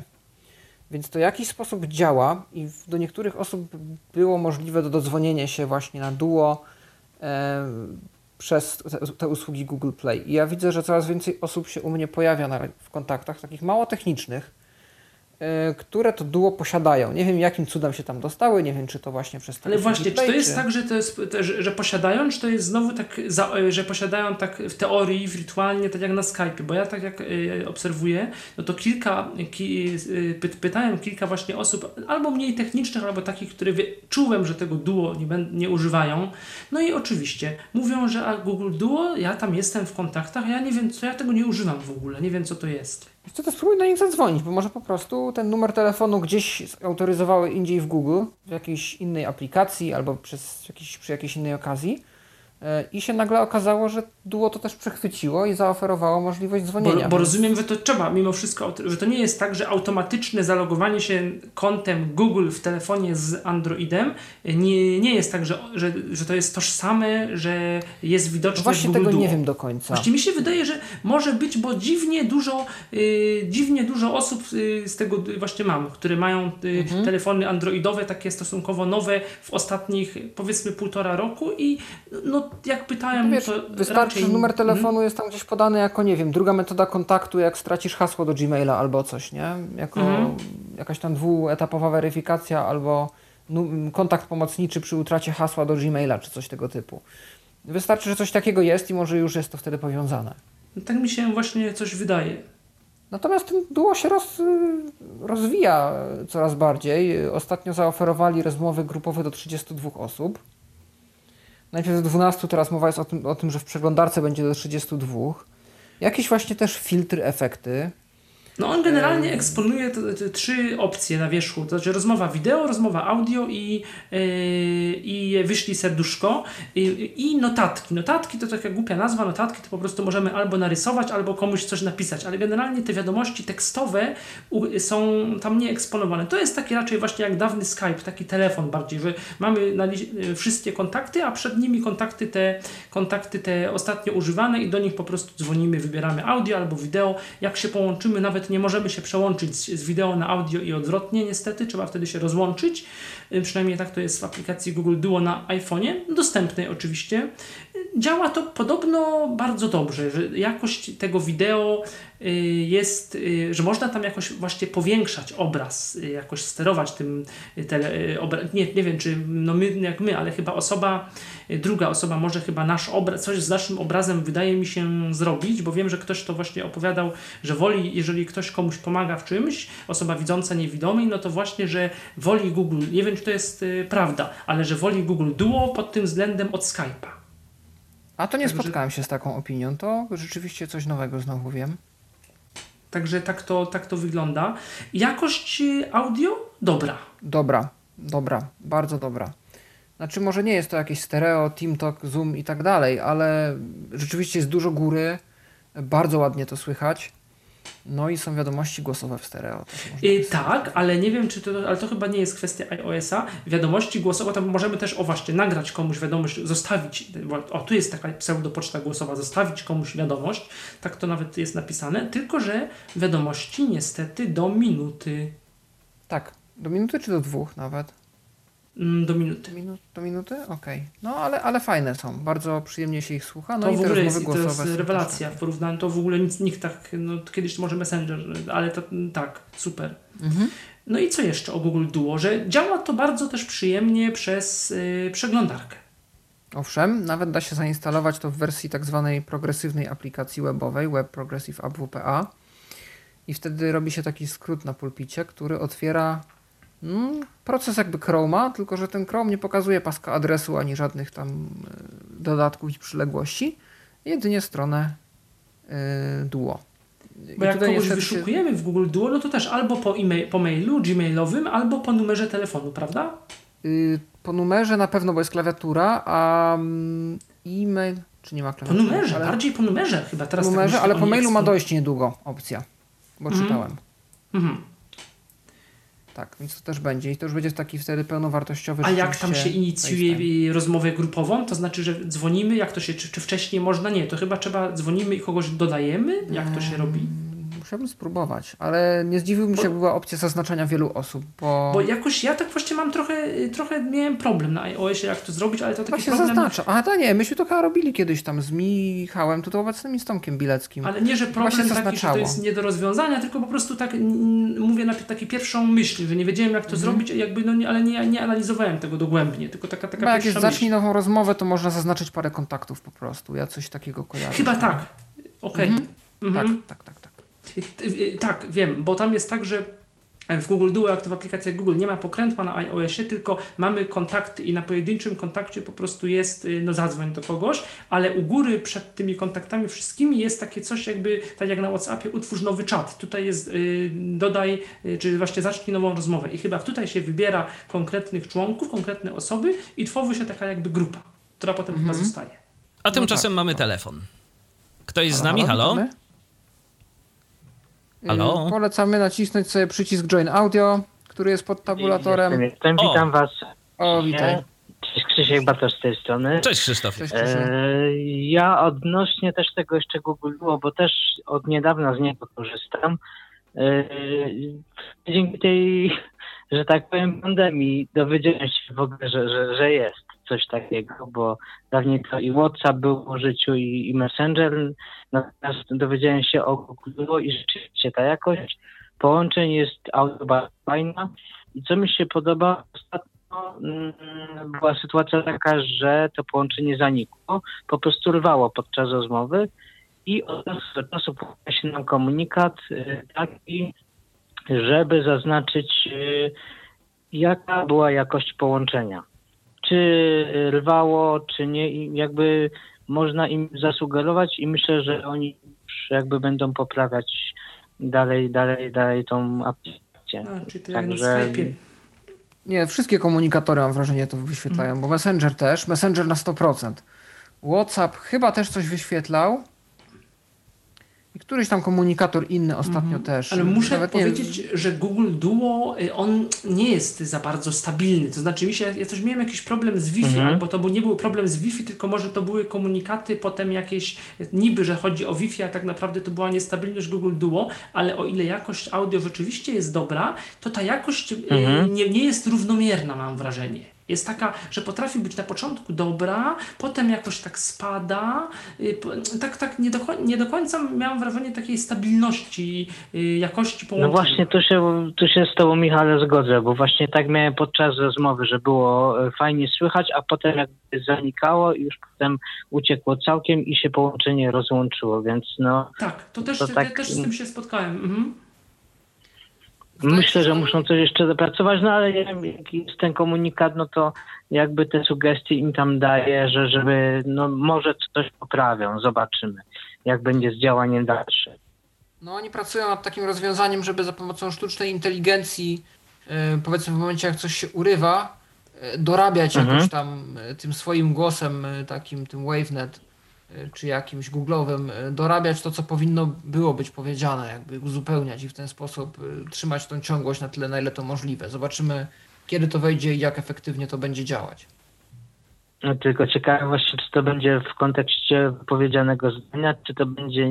Raczej słów, Krzysztofie. I... Raczej wypowiedzianych słów, słów, y, nie zdań, więc jeżeli na przykład zerwie ci tam y, w trakcie mówienia jednego słowa, jakiejś zbitki głosek, to po prostu Google będzie starał się coś tam dopowiedzieć, żeby jednak to słowo było y, zrozumiałe.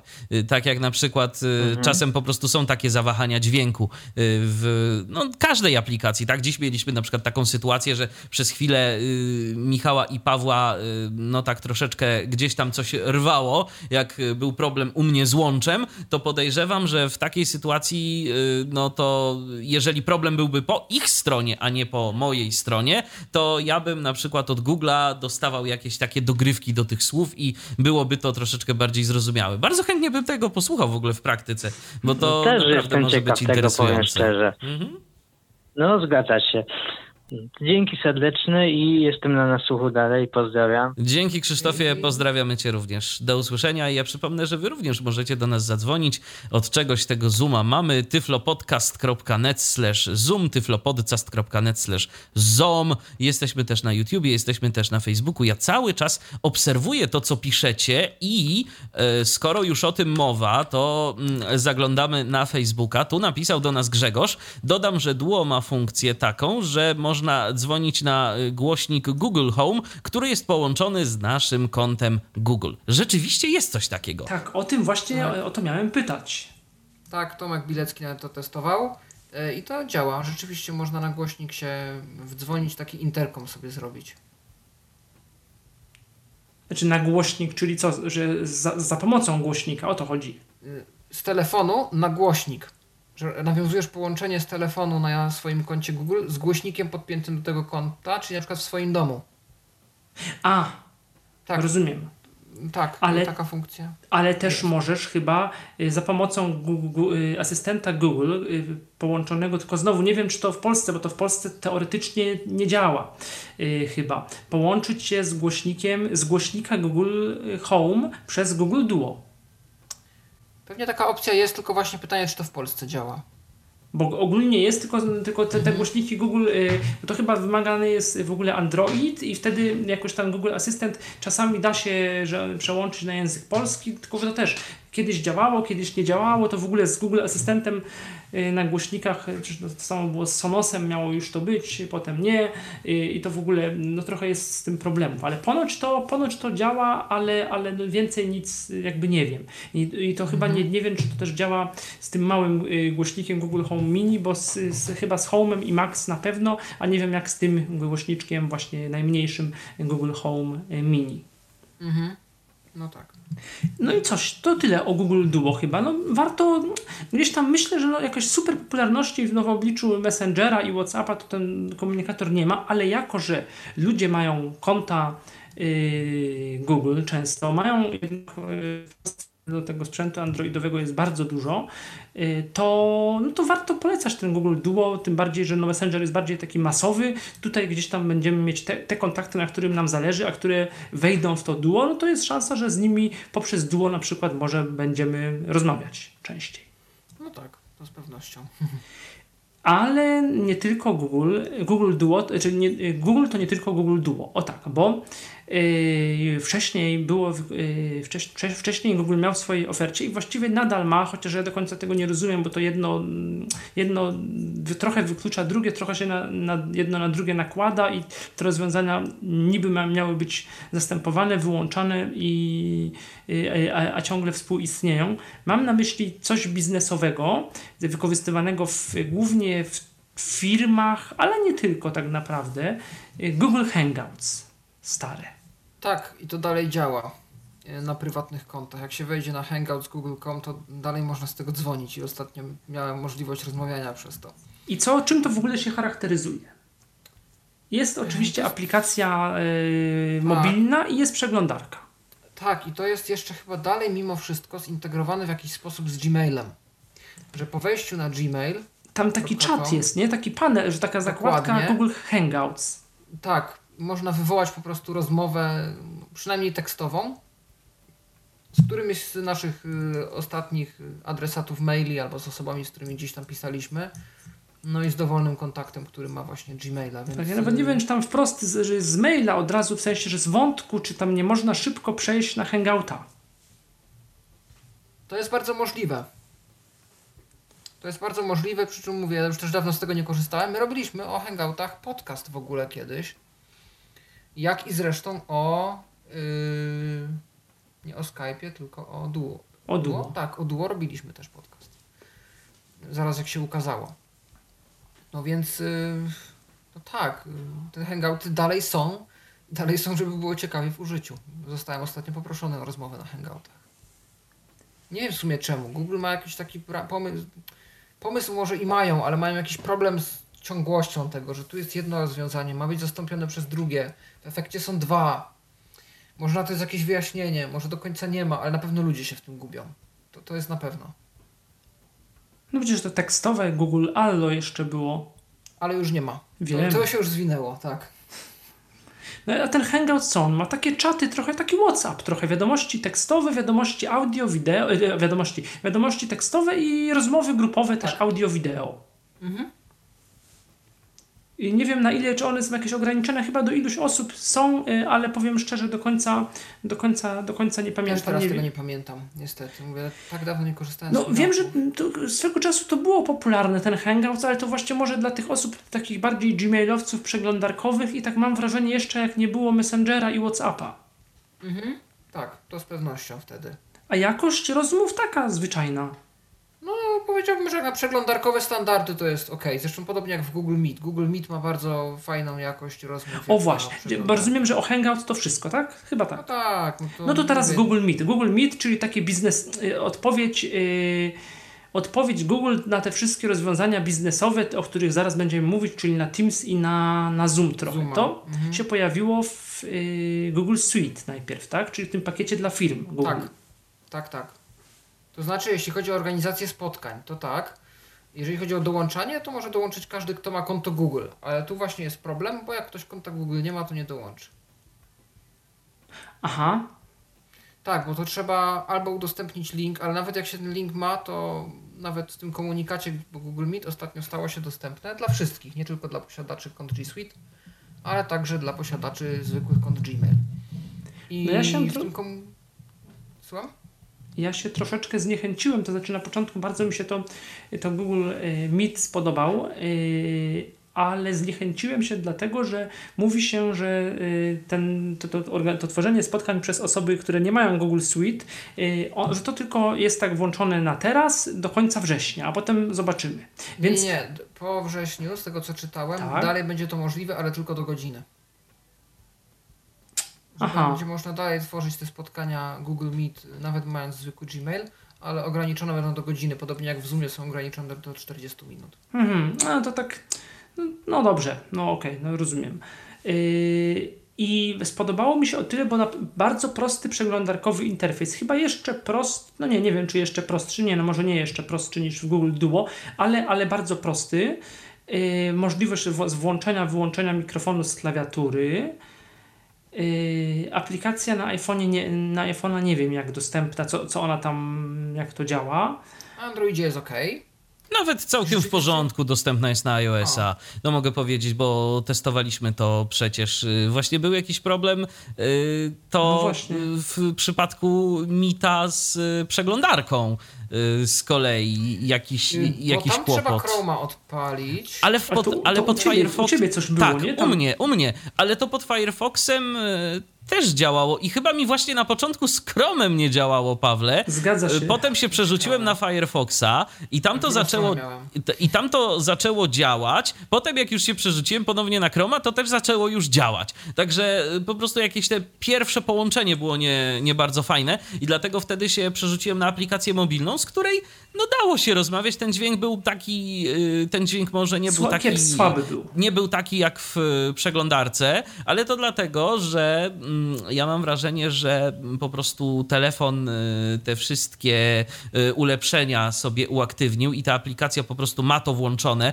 I to jest ten sam problem, co w przypadku Zooma, że jak mamy domyślnie to wszystko powłączane y, i innych zresztą komunikatorów, że jak mamy to wszystko powłączane i nie da się tego wyłączyć, to to dobrze nie będzie działało. Mhm. No tak. Natomiast sam interfejs tego Google, e, tego Google Meet taki bardzo, bardzo ok. To znaczy, no możemy kogoś tam jeszcze chyba dodać, możemy włączyć, wyłączyć mikrofon, kamerę, możemy co jeszcze możemy? Udostępnić chyba kartę, ekran, także jakieś takie możliwości prezentacyjne też są.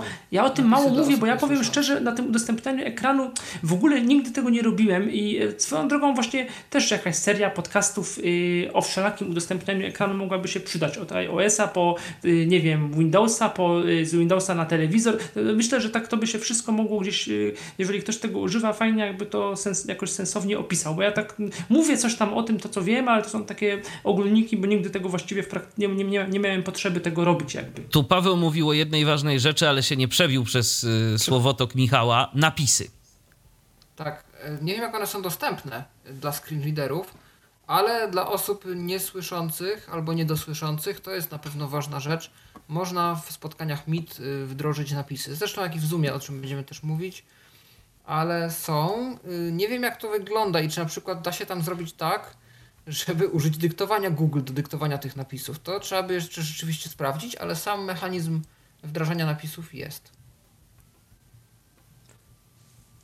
Coś jeszcze o Google Meet chyba? Jest opcja nagrywania. Nie wiem, czy ty, nie. Michale, może widziałeś, bo G Suite masz y, konto. To znaczy, prywatne. ta opcja niby gdzieś jest, bo ona ma zostać wyłączona y, z dniem 1 tam chyba września y, dla użytkowników darmowych, ale ja tej opcji szczerze mówiąc nie widziałem. Ja też nie. Więc y, być może po prostu jej gdzieś y, nie zauważyłem. Natomiast jeszcze w ogóle co do, y, mm, co do Google Meet jako takiego, to generalnie działa to też na zasadzie takich linków, bo o tym chyba nie wspomnieliście, że po prostu każde spotkanie to jest link.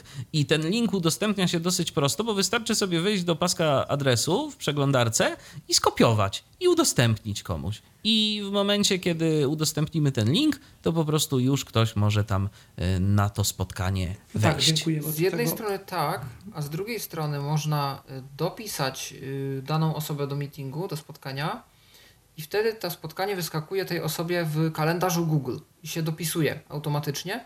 To jest jedna rzecz, a druga rzecz, że jak się wejdzie na meetgoogle.com, to tam mamy też podgląd wszystkich spotkań, na które jesteśmy zaproszeni, więc to nam też nie ucieknie. I on tam też y, do końca nie wiem o co chodzi, ale wideo jakoś ładnie prezentuje z tego co wiem. Tą osobę, która no to, mówi jakoś coś. Tak, coś... no teraz to jest to popularne, że jeżeli ktoś mówi y, i przez jakiś czas no, słychać, że ta osoba dominuje y, dyskurs, to się pojawia, jej twarz jest podświetlona na ekranie, jest najbardziej wyeksponowana. I to wiele tych rozwiązań ma. Natomiast Meet też pozwala na wdzwanianie się przez telefon. I to jest właśnie z tym jest powiązana ta historia tych szkół nieszczęsnych, które się wdzwaniały gdzieś do Stanów Zjednoczonych. Bo chyba zdaje się, że Meet nie ułatwia specjalnie, albo jest to gdzieś zagrzebane, żeby pokazać numer dla konkretnego kraju. To jest inaczej, Pawle. Y, jest lista rozwijana. Y, mhm. Z punktu widzenia użytkownika, y, czytnika ekranu, tam jest podświetlone nic. E, ale to nic oznacza numer w Stanach Zjednoczonych. Mhm. I tak, to, I tak to wygląda, bo zapewne jakby tam pogrzebać na tej liście, to nie trzeba by nawet było szukać niczego po Google'ach, tylko wyświetliłby się ten numer. Ale domyślnie po prostu wyświetla się numer amerykański plus jeden. Mhm. No tak, no więc yy, na to trzeba uważać, ale numer polski jak najbardziej istnieje warszawska strefa numeracyjna i na Google Meet można się wdzwonić.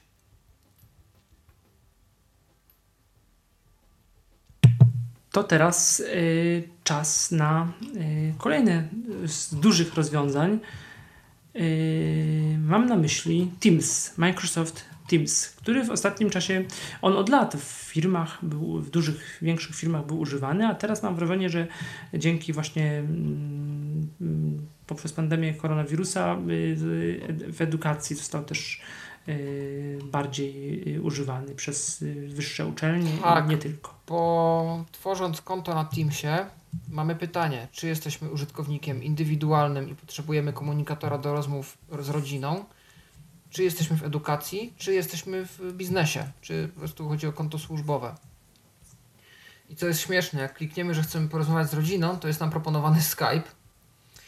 Gdy klikniemy, że w celach edukacyjnych potrzebujemy, to nam radzi, żeby skorzystać ze szkolnej licencji na Office 360.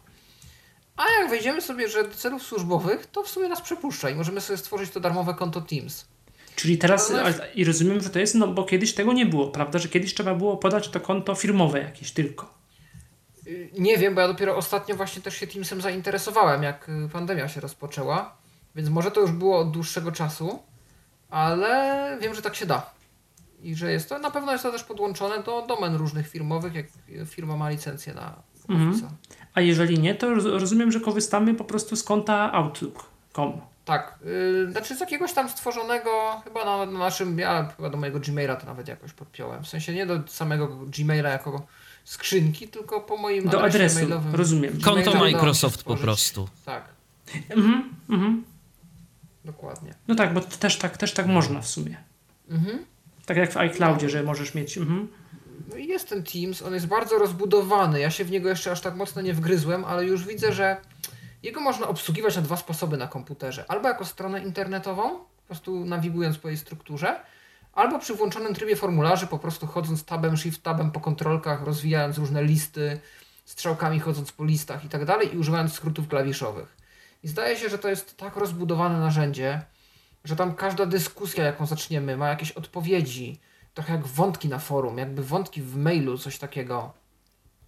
Możemy się zdzwaniać, możemy jakieś tam robić konferencje, jakieś prezentacje. Ponoć nawet jak prezentacja się udostępnia po Teamsie, to osoby niewidome mogą ją śledzić, tak jakby ją miały lokalnie u siebie, tak gdzieś czytałem.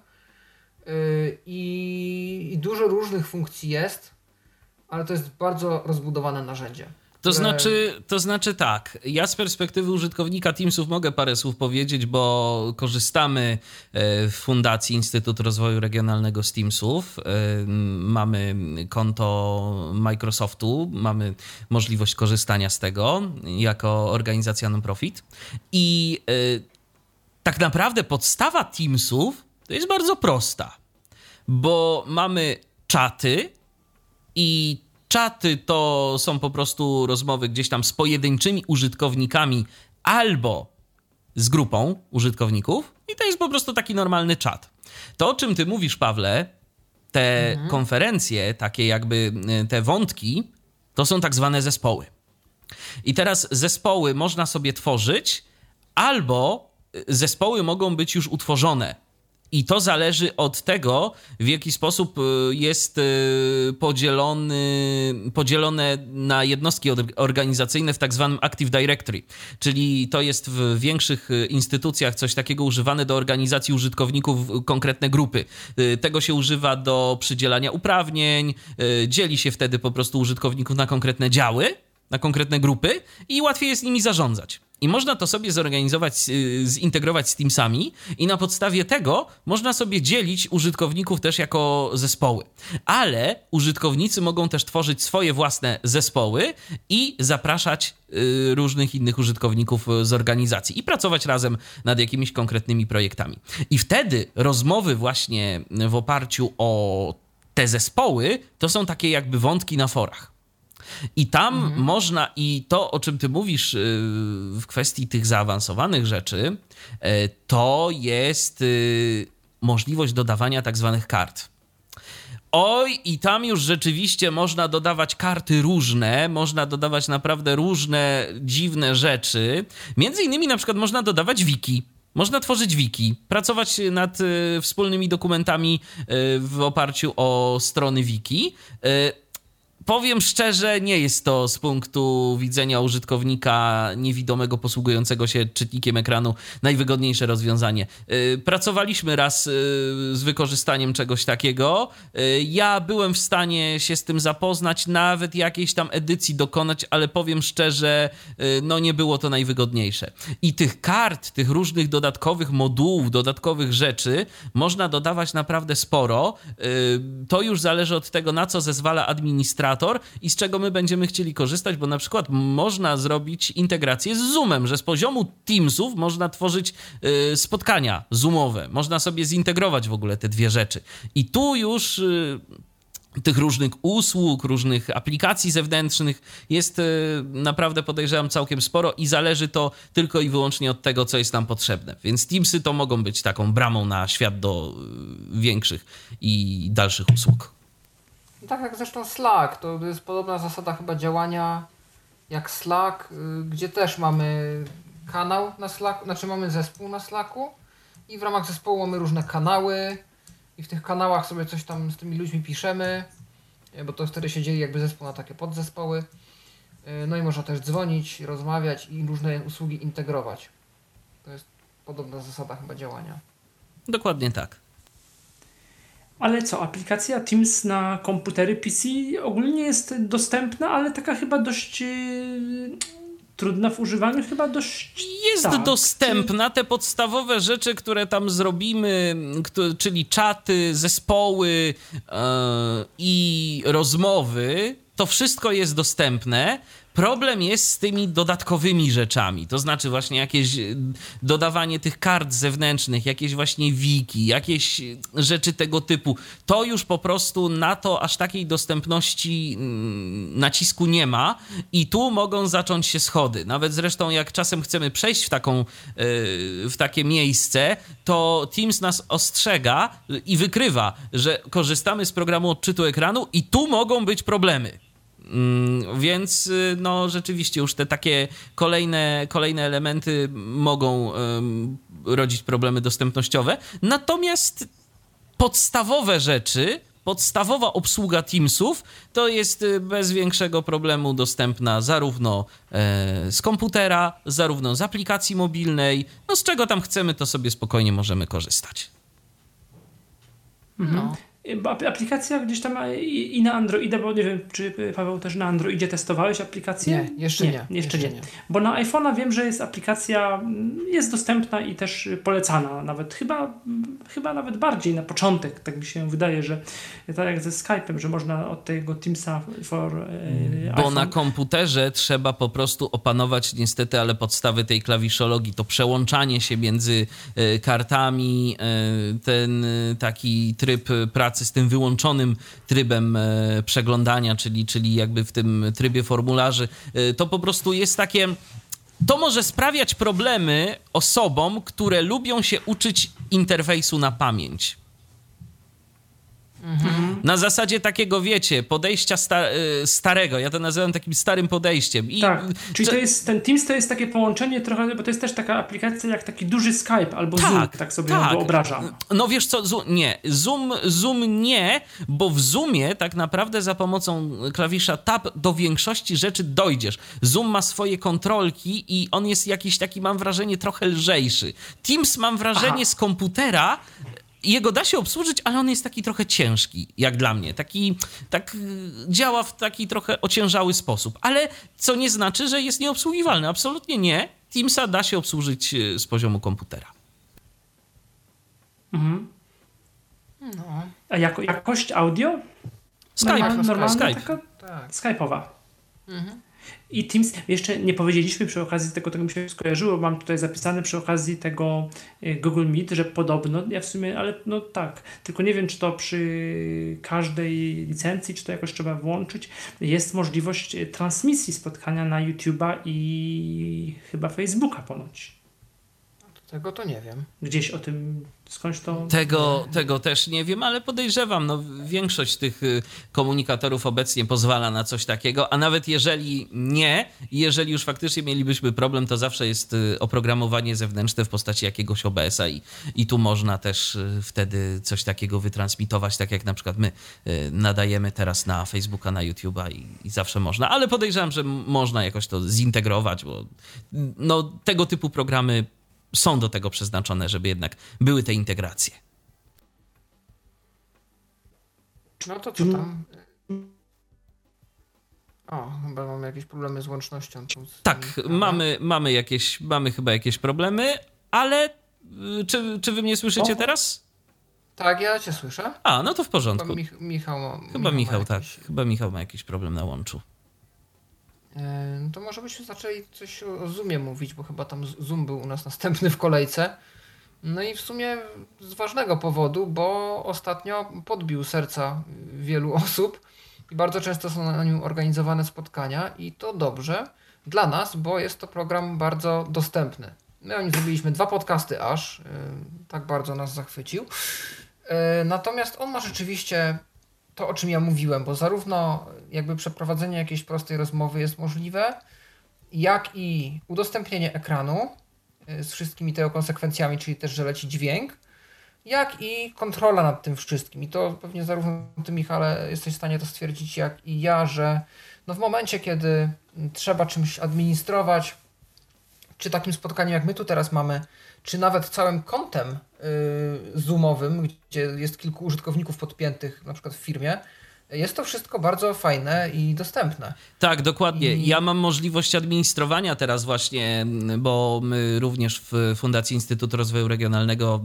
prowadzimy e, szkolenia za pomocą Zooma. No i tak jakoś wyszło, że no, ty, ty najbardziej tego Zooma ogarniasz, no to, to się tym zajmiesz, no to dobrze, no to ja się mogę tym zająć i zresztą e, jeżeli coś jest dostępne... Nie jako u nas tego Zooma w Polsce, jeżeli chodzi o osoby niewidome, mam wrażenie, wrażenie, że zacząłeś, wypromowałeś, zacząłeś promować i wypromowałeś. Michale, Original Sound, y, jakbyś mógł sobie jeszcze tam kliknąć, bo chyba ci się wyłączył.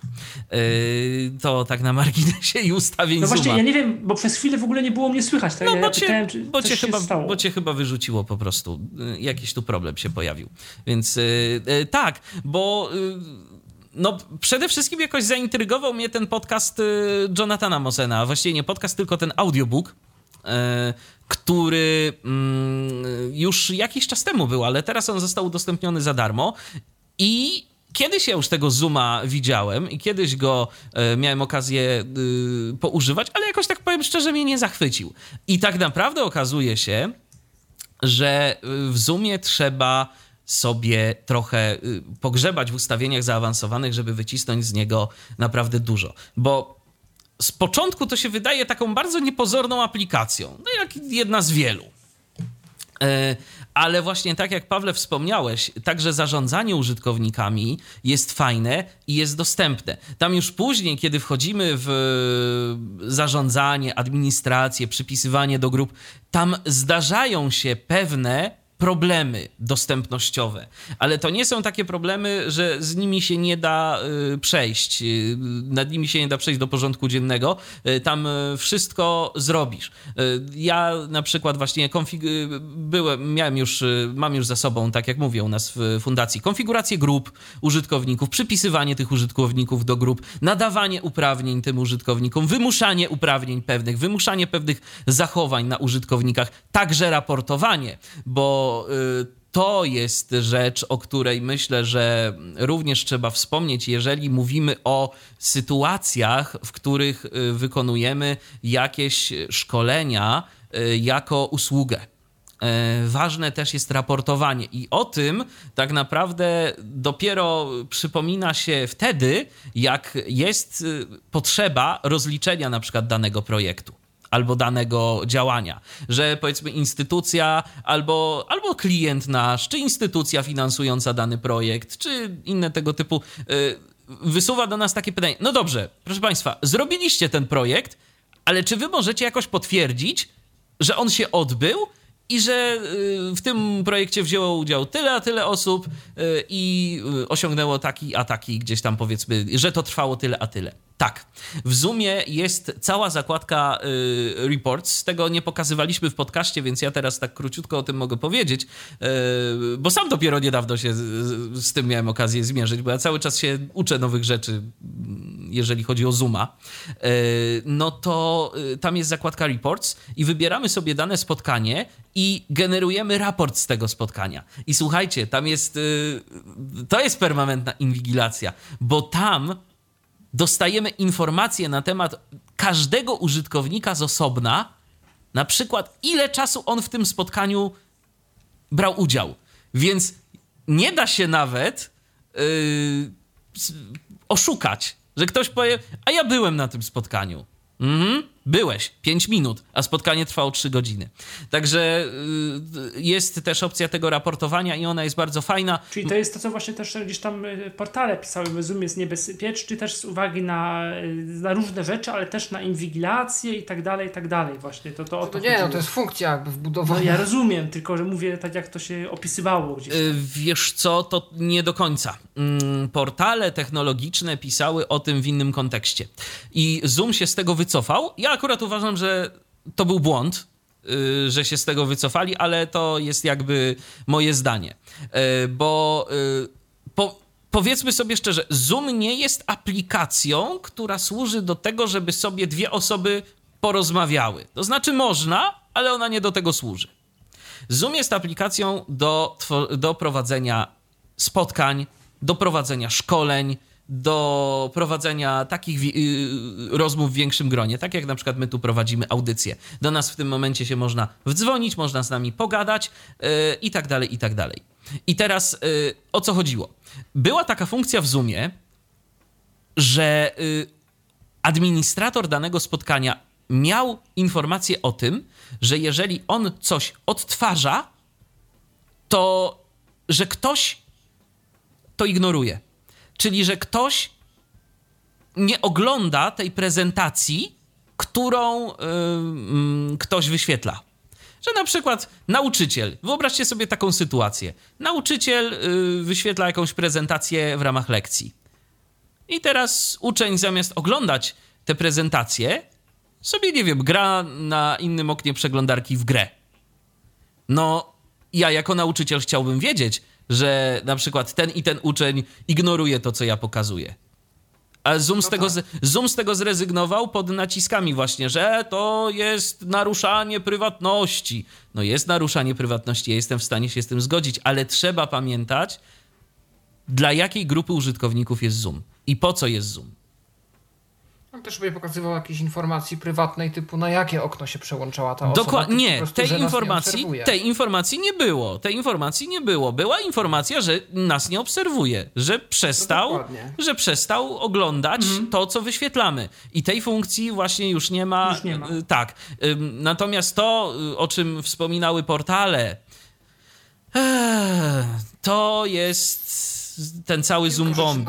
Tak, przede wszystkim. kilka rzeczy. Mhm. Mhm. No to powiedz, Pawle. No zoom bombing przede wszystkim, czyli to, że linki do spotkań zoomowych były dość łatwe do odgadnięcia, bo one mają konkretną strukturę, tam jest zoom.us slash j slash 9 albo 10 cyfr.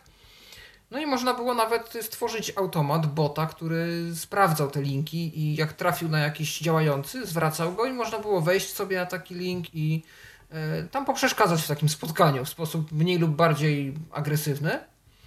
Co się działo? No i dlatego weszły te obostrzenia, że domyślnie jest e, hasło na spotkania i że domyślnie jest e, poczekalnia włączona. Natomiast druga rzecz to jest też to, że gdzieś tam znaleziono w aplikacji na iOS-a jakiś komponent wysyłający jakieś dane Facebookowi, który też Zoom wyrzucił. E, inna rzecz, że znaleziono, że gdzieś tam przez Chiny jakieś połączenia idą, no to dodali funkcję, że pokazuje przez jakie kraje idzie nasze połączenie. Zgadza się, sprawdzałem, idzie przez Europę. I można, i powiem więcej, e, to jest w ogóle ciekawa rzecz. E, można sobie wybrać jako administrator, przez jakie my serwery chcemy, żeby nasza transmisja szła, a jakie chcemy wykluczyć. I powiem więcej do jakiegoś czasu można było sobie jedynie włączyć serwery chińskie. Teraz użytkownicy spoza Chin nawet nie mogą sobie włączyć serwerów chińskich. Y, jedyne co, to użytkownicy mm, na specjalną prośbę będą mogli sobie to, y, podejrzewam, włączyć. Jeżeli ktoś napisze do Zooma y, w takiej kwestii, to przypuszczam, że mu to włączą, ale w ogóle nie jest, do, nie jest dostępne już teraz albo nie będzie dostępne wkrótce w ogóle możliwość y, podłączenia się i wymuszenia podłączenia się do serwerów chińskich. Tak, no czyli jak widać dużo kontrowersji jakiś tam wynikło, ale to głównie myślę z tego, że...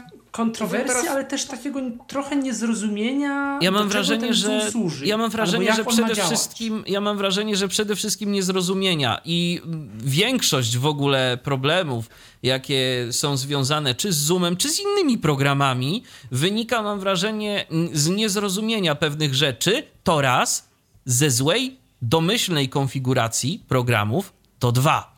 Bo pamiętajmy, że teraz to, co się stało przez koronawirusa, z, wymagało od wielu osób nietechnicznych wejścia w zupełnie nowy świat, mhm. który dla nich był obcy. No wcześniej o Zoomie w ogóle w Polsce się nie mówiło praktycznie dokładnie, w ogóle. Dokładnie, Dokładnie. Co najwyżej w jakichś tam powiedzmy firmach i, i, tak, y, i tak dalej. Jeżeli ktoś powiedzmy chciał y, i ktoś miał jakieś doświadczenia, no to ewentualnie właśnie y, w ten sposób. Jakieś webinary podejrzewam, że mhm. na Zoomie prowadzono. A teraz no jest to narzędzie wykorzystywane też przede wszystkim w szkołach również do jakiegoś tam e, nauczania zdalnego. Bo na YouTubie są różnego rodzaju filmiki, jak e, uczyć zdalnie za pomocą Zooma. No i teraz wiecie, teraz takie informacje, że Zoom jest niebezpieczny jako Zoom i żeby tego nie używać, no to jak A ktoś... niestety tak dość tak. powszechnie na tych portalach dużych no były takie informacje. Owszem, owszem. I naprawdę, i ja powiem szczerze, ja staram się śledzić gdzieś tego Zooma, bo też y, lubię wiedzieć, jakie rozwiązania y, polecam i czy one rzeczywiście nie mają jakichś luk bezpieczeństwa.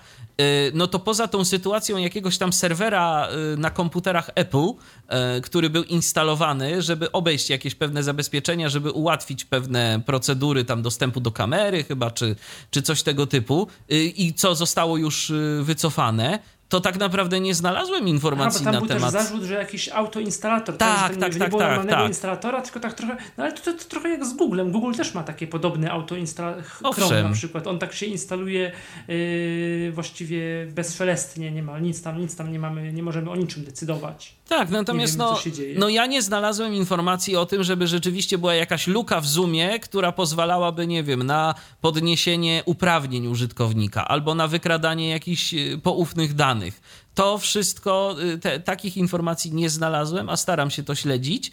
Y, wszystkie zauważone rzeczy w przypadku Zooma to wynikały po prostu ze złej konfiguracji po stronie albo użytkownika, albo po stronie platformy, która no, nie przewidziała, że użytkownicy będą mieli z tym problem. Mhm. No i zresztą Zoom też dokłada różnych starań. Oni nawet y, zareagowali, tak już mówiliśmy to w podcaście, w sposób taki dość proaktywny na te różne doniesienia, bo i wzmocnili program nagród dla osób wyszukujących błędy, no i postanowili na tym bezpieczeństwie się teraz skupić i co prawda zaalarmowało niektórych to, że zatrudnili osobę pracującą kiedyś nad bezpieczeństwem w Facebooku, że, że to może nie być najlepszy pomysł, ale jeżeli jest ekspertem. Wiesz co, ja myślę, że ja myślę, że jednak mimo wszystko Facebook jest też dużą y, platformą. Jeżeli ktoś miał doświadczenie tam y, odnośnie zabezpieczania pewnych rzeczy, y, to chyba jednak jest osobą w miarę godną zaufania. Chyba, że został wyrzucony z tej pracy za jakieś... Nie, nawet nie, nie, chodzi o to, czy ta osoba ma kompetencje, tylko bardziej, że jak ktoś pracował dla Facebooka, a oni wcześniej jakieś dane Facebookowi rzekomo udostępniać mieli, y, czy coś tam, no to może być podejrzenie, że, że mimo wszystko jakieś tam związki ich y, łączą i nie wiadomo co z naszymi danymi, ale no to, to tak samo jak w ogóle, do, do, w ogóle tak właściciel. Tak jak właściwie ogóle... zawsze nie wiadomo do końca, co z naszymi danymi. Jak tak byśmy mieli, tak w pewnym to sensie. To jest inna no, rzecz. To jest inna to, rzecz. Tak, to... Natomiast w ogóle no właści... o tym, że właściciel Zuma jest pochodzenia chińskiego, to też, y, to też był taki argument podnoszony, y, ale z tego co czytałem, to on ma od iluś lat już amerykańskie obywatelstwo. No, no, zawsze się znajdą tak. jakieś powody. Zwłaszcza teraz, kiedy to bezpieczeństwo jest tak mocno owszem, na świeczniku. Owszem. Warto oczywiście, warto, warto, warto śledzić, śledzić warto śledzić. Wiedzieć, tak. tak monitorować, ale wydaje mi też, też, też się wydaje, że nie jest. Natomiast no, trochę mnie to właśnie zmartwiło, bo od iluś osób nietechnicznych, które no, siłą rzeczy, bo no, wśród nauczycieli ten Zoom się zrobił popularny, no ale już słyszałem takie głosy i nauczycieli, i rodziców, i, i kogoś tam, że no mieliśmy, czy trochę używamy tego Zooma, albo używaliśmy, ale nie wiadomo, czy będziemy używać, no bo wszędzie piszą, że Zoom niebezpieczny, że lepiej Zooma nie używać i że od Zooma będzie się odchodzić, więc mam nadzieję, że, nie, że tak się nie stanie. Czy pytanie dokąd, bo pro, problemów widzę kilka. Tak, to spotkałem się już z tym, że w różnych terapeutycznych środowiskach Zooma się nie używa. E, w jakichś konsultacjach psychologicznych, terapii i tak dalej, że się raczej od niego odchodzi. No, rządy niektórych państw też go zakazały używać na swoje jakieś tam potrzeby wewnętrzne. Tak, a to niestety robi wrażenie. Ale z no. drugiej strony też z drugiej strony też Zoom teraz zdaje się zatrudnił jakichś ludzi od y, takiej od takiego bezpieczeństwa rządowego również, więc oni chyba coś tam mają zamiar i, i na ten temat i na ten temat działać. Ja podejrzewam, że takie działania, które teraz są prowadzone, jeżeli chodzi o Zooma, chociażby oni przejęli Keybase'a Y, Keybase to jest y, platforma, o której my mówiliśmy w Tyflo Przeglądzie, z naprawdę silnym szyfrowaniem, więc ja się wcale nie zdziwię, jeżeli y, za jakiś czas Zoom będzie właśnie najbezpieczniejszą platformą do korespondencji i do takich różnych właśnie tam spotkań, bo po prostu ten nacisk zostanie położony na bezpieczeństwo i na silne szyfrowanie. I myślę, że to właśnie, mm, właśnie to przejęcie Keybase'a może mieć coś wspólnego z tym, że no jednak oni chcą znowu odzyskać zaufanie czy rządów, czy jakichś naprawdę dużych korporacji. Może i Google'a. No, bo Google też właśnie... Tak, to jest w ogóle, słuchajcie, kuriozum. Pracownicy Google'a woleli używać Zooma zamiast ich własnych narzędzi. No, to się często dzieje, że ktoś tam w Apple używa Androida, a na Androidzie Apple'a... W Mozilla używają. Chroma. No, no, trzeba wiedzieć, co się dzieje u konkurencji.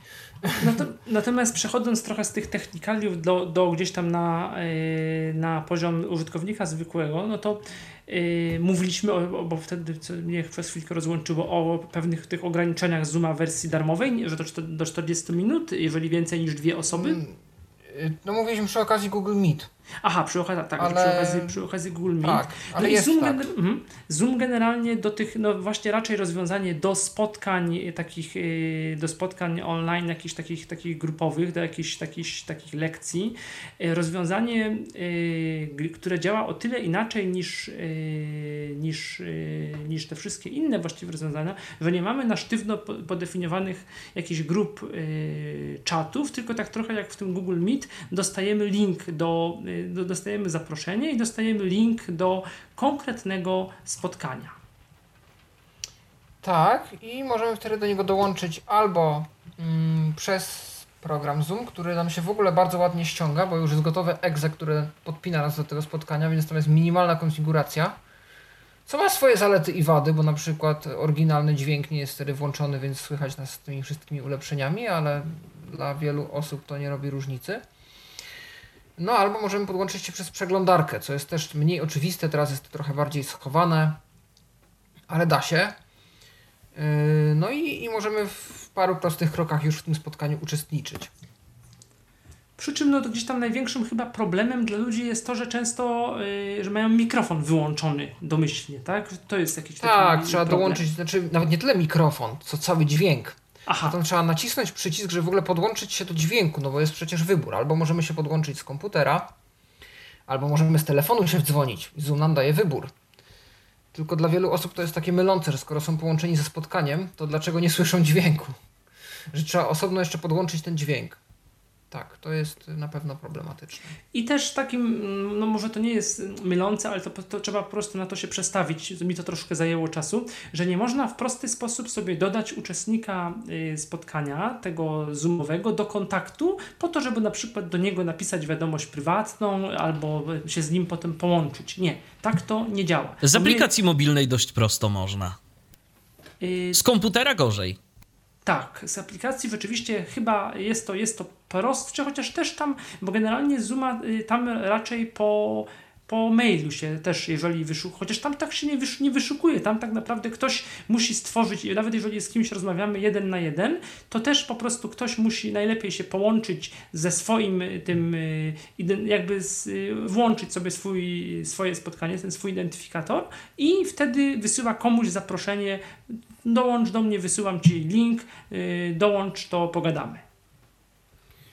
No i tu jest właśnie kolejny argument za Zoomem, bardzo ciekawy, bo ostatnio do mnie mm, dotarło gdzieś przy okazji rozmowy z kimś, że problemem dla szkół w instalacji różnych rozwiązań, takich platform powiedzmy edukacyjnych z opcją audio-wideo e, jest RODO.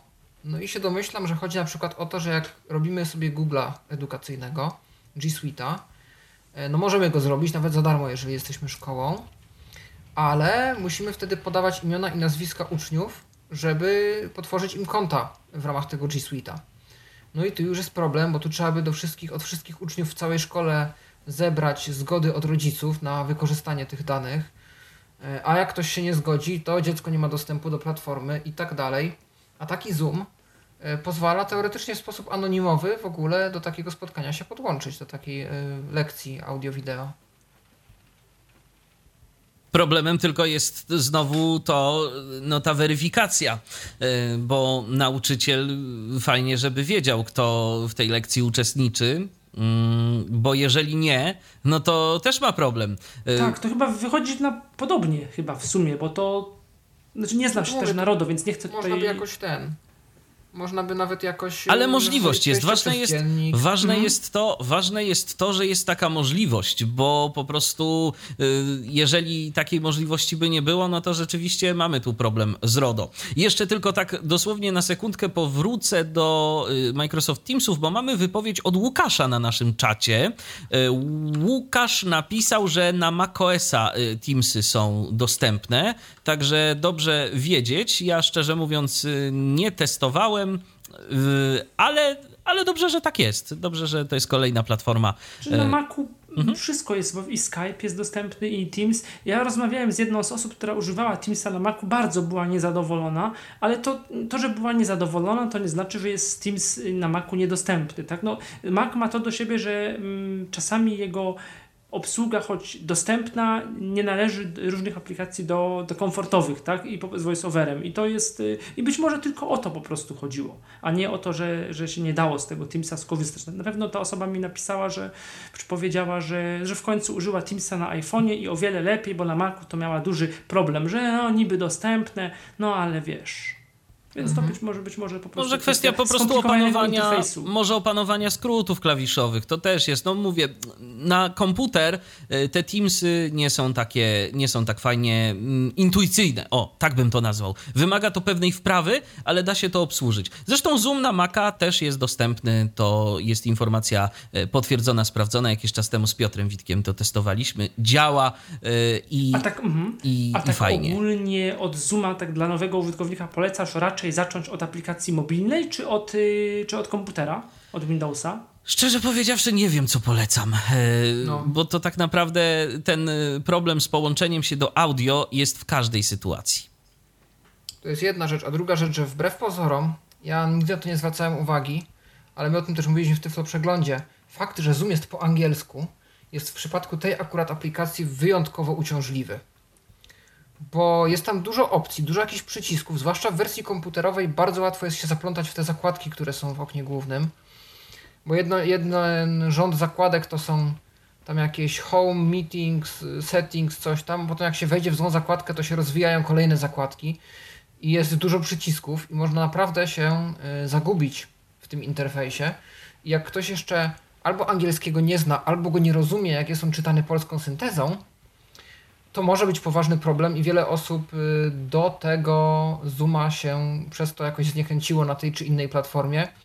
I się okazuje, że na mobilnych czasami tego prościej użyć, bo ten interfejs jest dużo prostszy. Tam wiele rzeczy jest bardziej oczywisty, w bardziej oczywisty sposób podane na Tak, bo on jest taki bardziej komunikat, taki normalny powiedzmy tak. bardziej. Tak, tak, tak. A na komputerze widać, że tam ktoś się mocno musiał nagimnastykować, żeby to dostępne było. No ale Widocznie się inaczej nie dało. Tak, i co trzeba przyznać, że ja, ja nie lubię tych dużych aplikacji i duż, długo, dużo mi dosyć długo czasu y, trochę spędziłem nad tym Zoomem, żeby go jakoś polubić, ale muszę powiedzieć, że teraz no, jestem bardzo zadowolony, a byłem dość oporny jeżeli chodzi o Zooma i no dobry, ciekawy program. Dobrze działa, stabilnie, dobrze się przez niego mm, rozmawia i grupowo i, i, i w ogóle. Fakt też nie uczestniczyłem w jakichś większych takich yy, konferencjach, gdzie musiałbym coś mówić albo gdzieś tam włączać, wyłączać mikrofon audio, szybko na coś tam reagować. Wtedy trzeba opanować ankiety. skróty klawiszowe, bo bez skrótów klawiszowych, przynajmniej bez, bez, bez podstawowej znajomości skrótów klawiszowych niestety tu wiele nie zwojujemy. Ja mogę jeszcze tylko powiedzieć z takiej perspektywy administratora i z perspektywy hosta y, spotkań różnych, y, między innymi tyfloprzeglądowych, gdzie mamy już jednak kilka osób i w których to także się nam słuchacze wdzwaniają, że jeżeli mamy taką sytuację, że tych uczestników mamy y, coraz więcej, to fokus na liście uczestników nam potrafi pływać. Ale w Zoomie, tak, to też prawda. Ale w Zoomie przewidzieli i to. I w momencie, kiedy mamy większą liczbę uczestników, to mamy pole edycji, w które wpisujemy po prostu pierwsze litery yy, albo na przykład fragment nazwy uczestnika i wtedy nam po prostu jest taki nakładany filtr i yy, zawęża nam się ta lista. I wtedy już ten fokus nie pływa, wtedy sobie po prostu wybieramy strzałką mm, użytkownika, na którym chcemy dokonać jakichś działań, i to normalnie I piszemy już. na tej liście, tak? Na tej liście. Nie, na, mamy nie. obok, masz pole edycji obok yy, i w to pole edycji wpisujesz po prostu fragment mhm. nazwy użytkownika, yy, masz przycisk do czyszczenia tego filtra i tyle. I masz listę. I masz listę użytkowników, ona ci się po prostu tak zawęża, zawęża, zawęża. zawęża. Mhm. I wtedy już opanowany jest ten problem z pływającym fokusem. No i co? I wybieramy sobie tego użytkownika albo po prostu dam akcję, którą chcemy na nim wykonać i bardzo to można sprawnie robić. No i też jak na dużą, o tym chyba jeszcze nie mówiliśmy, jak na taką dużą aplikację e, nowoczesną pod Windowsem, no to jest e, wyjątkowo dużo skrótów klawiszowych. W ogóle znaczy, można je ja bym, przejrzeć i ja skonfigurować bym, sobie, włączyć niektóre swoje skróty. Ja bym, Michale, nie przesadzał, że Zoom jest dużą aplikacją. Moim zdaniem Zoom jest y, aplikacją małą, wbrew pozorom. Dużo, jakby wielkość tej aplikacji to dopiero poznajesz, jak zaczynasz grzebać w ustawieniach. Dla użytkownika takiego takiego zwykłego, to ta aplikacja nie jest wcale duża. Wiesz co, może, to, może ona ma taki duży, i to jest tak jak w Androidzie gdzieś tam, że jest yy, ileś elementów rozbitych na nawigację palcem lewo-prawo, to po prostu jest tak, że, że jednak musisz się mocno naklikać, żeby gdzie, nawet jak są te skróty klawiszowe, może też przez to, że NVDA dość szczegółowo pewne rzeczy czyta, że jakaś tam opcja on-off, stan opcji taki i taki i taki i siaki. I no, ja mam takie, takie wrażenie słuchowe i takie jak no, nawiguje to właśnie tabem, strzałkami i klawiszami, że jednak to on jakby nim do, nim do czegoś dojdziemy albo wysłyszymy to, co chcemy, to trochę to zajmuje. To nie jest takie sobie bardzo szybkie. Wiesz co, y, no to ja powiem szczerze, może dlatego, że już z tym Zoomem trochę pracuję, to ja nie mam takiego aż wrażenia. Y, nie wiem, jak Pawle, ty odbierasz y, tę aplikację. Czy ona jest dla ciebie jakaś taka duża, jeżeli chodzi o interfejs? Jeżeli chodzi tylko o spotkania, to jest spoko, to się jeszcze da ogarnąć bez problemu, natomiast y, problem zaczyna się wtedy, kiedy się zagłębiamy na przykład już w te wszystkie kontakty, kanały, w tą warstwę, gdzie, której się rzadko używa. A to, to tak, to z tym się zgodzę, z tym się zgodzę. I, I to, o czym mówiłem, że jak ktoś właśnie nie zna angielskiego albo go nie rozumie, to tam jest bardzo łatwo się zgubić orientację tym interfejsie, zwłaszcza w oknie głównym. Z tym się zgodzę. Okno główne Zooma nie jest, e, nie jest intuicyjne. Natomiast okno samego spotkania już takiego, jako, no tak, jako takiego, tak. to ono nie jest jakieś bardzo Zwłaszcza rozległe. jak się zna skróty. Tak. Jak się zna skróty, tak. to wcale nie trzeba praktycznie taba używać. Dokładnie. Bo wszystko praktycznie, no nie wszystko, ale 90 parę procent, jak nie 9 operacji wykonamy ze select, select a microphone to always uh, use original sound. Jaki to jest długi komunikat.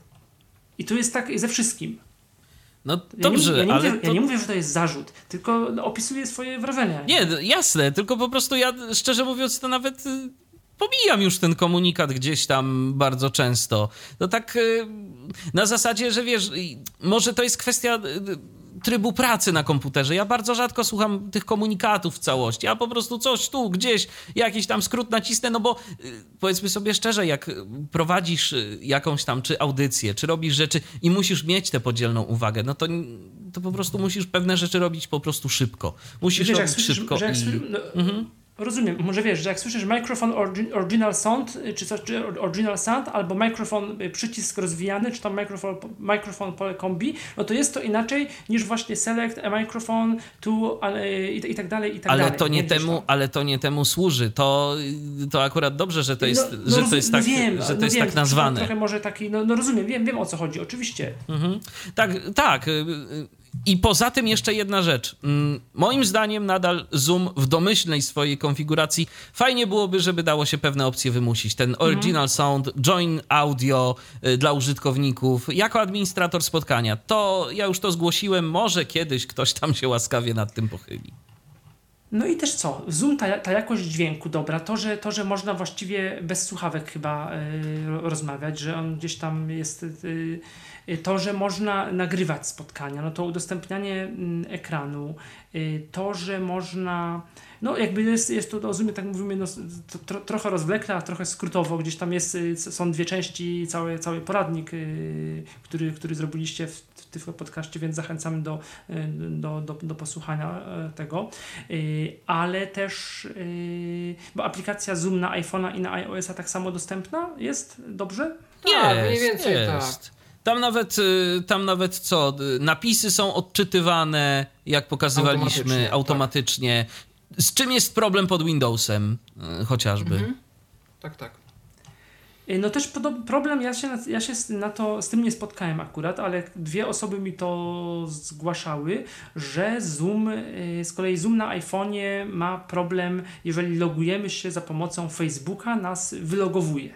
Tak, to jest prawda i tam się dość często trzeba przelogować yy, z powrotem na tego Facebooka. To znaczy, może nie jest to jakiś bardzo wielki problem, bo yy, powiem tak, yy, jak mamy zapamiętane hasło do Facebooka w pęku kluczy, to otwiera nam się ta strona webowa Facebooka, klikamy na pole mm, użytkownika, pyta czy użyć danych, klikamy, odblokowujemy tam Face ID bądź też Touch ID, dostęp do tego użytkownika i hasła i to się loguje. Ale jest inny problem i ja już go miałem parę razy, że ja się po prostu nie mogłem przez tego Facebooka na Zooma zalogować.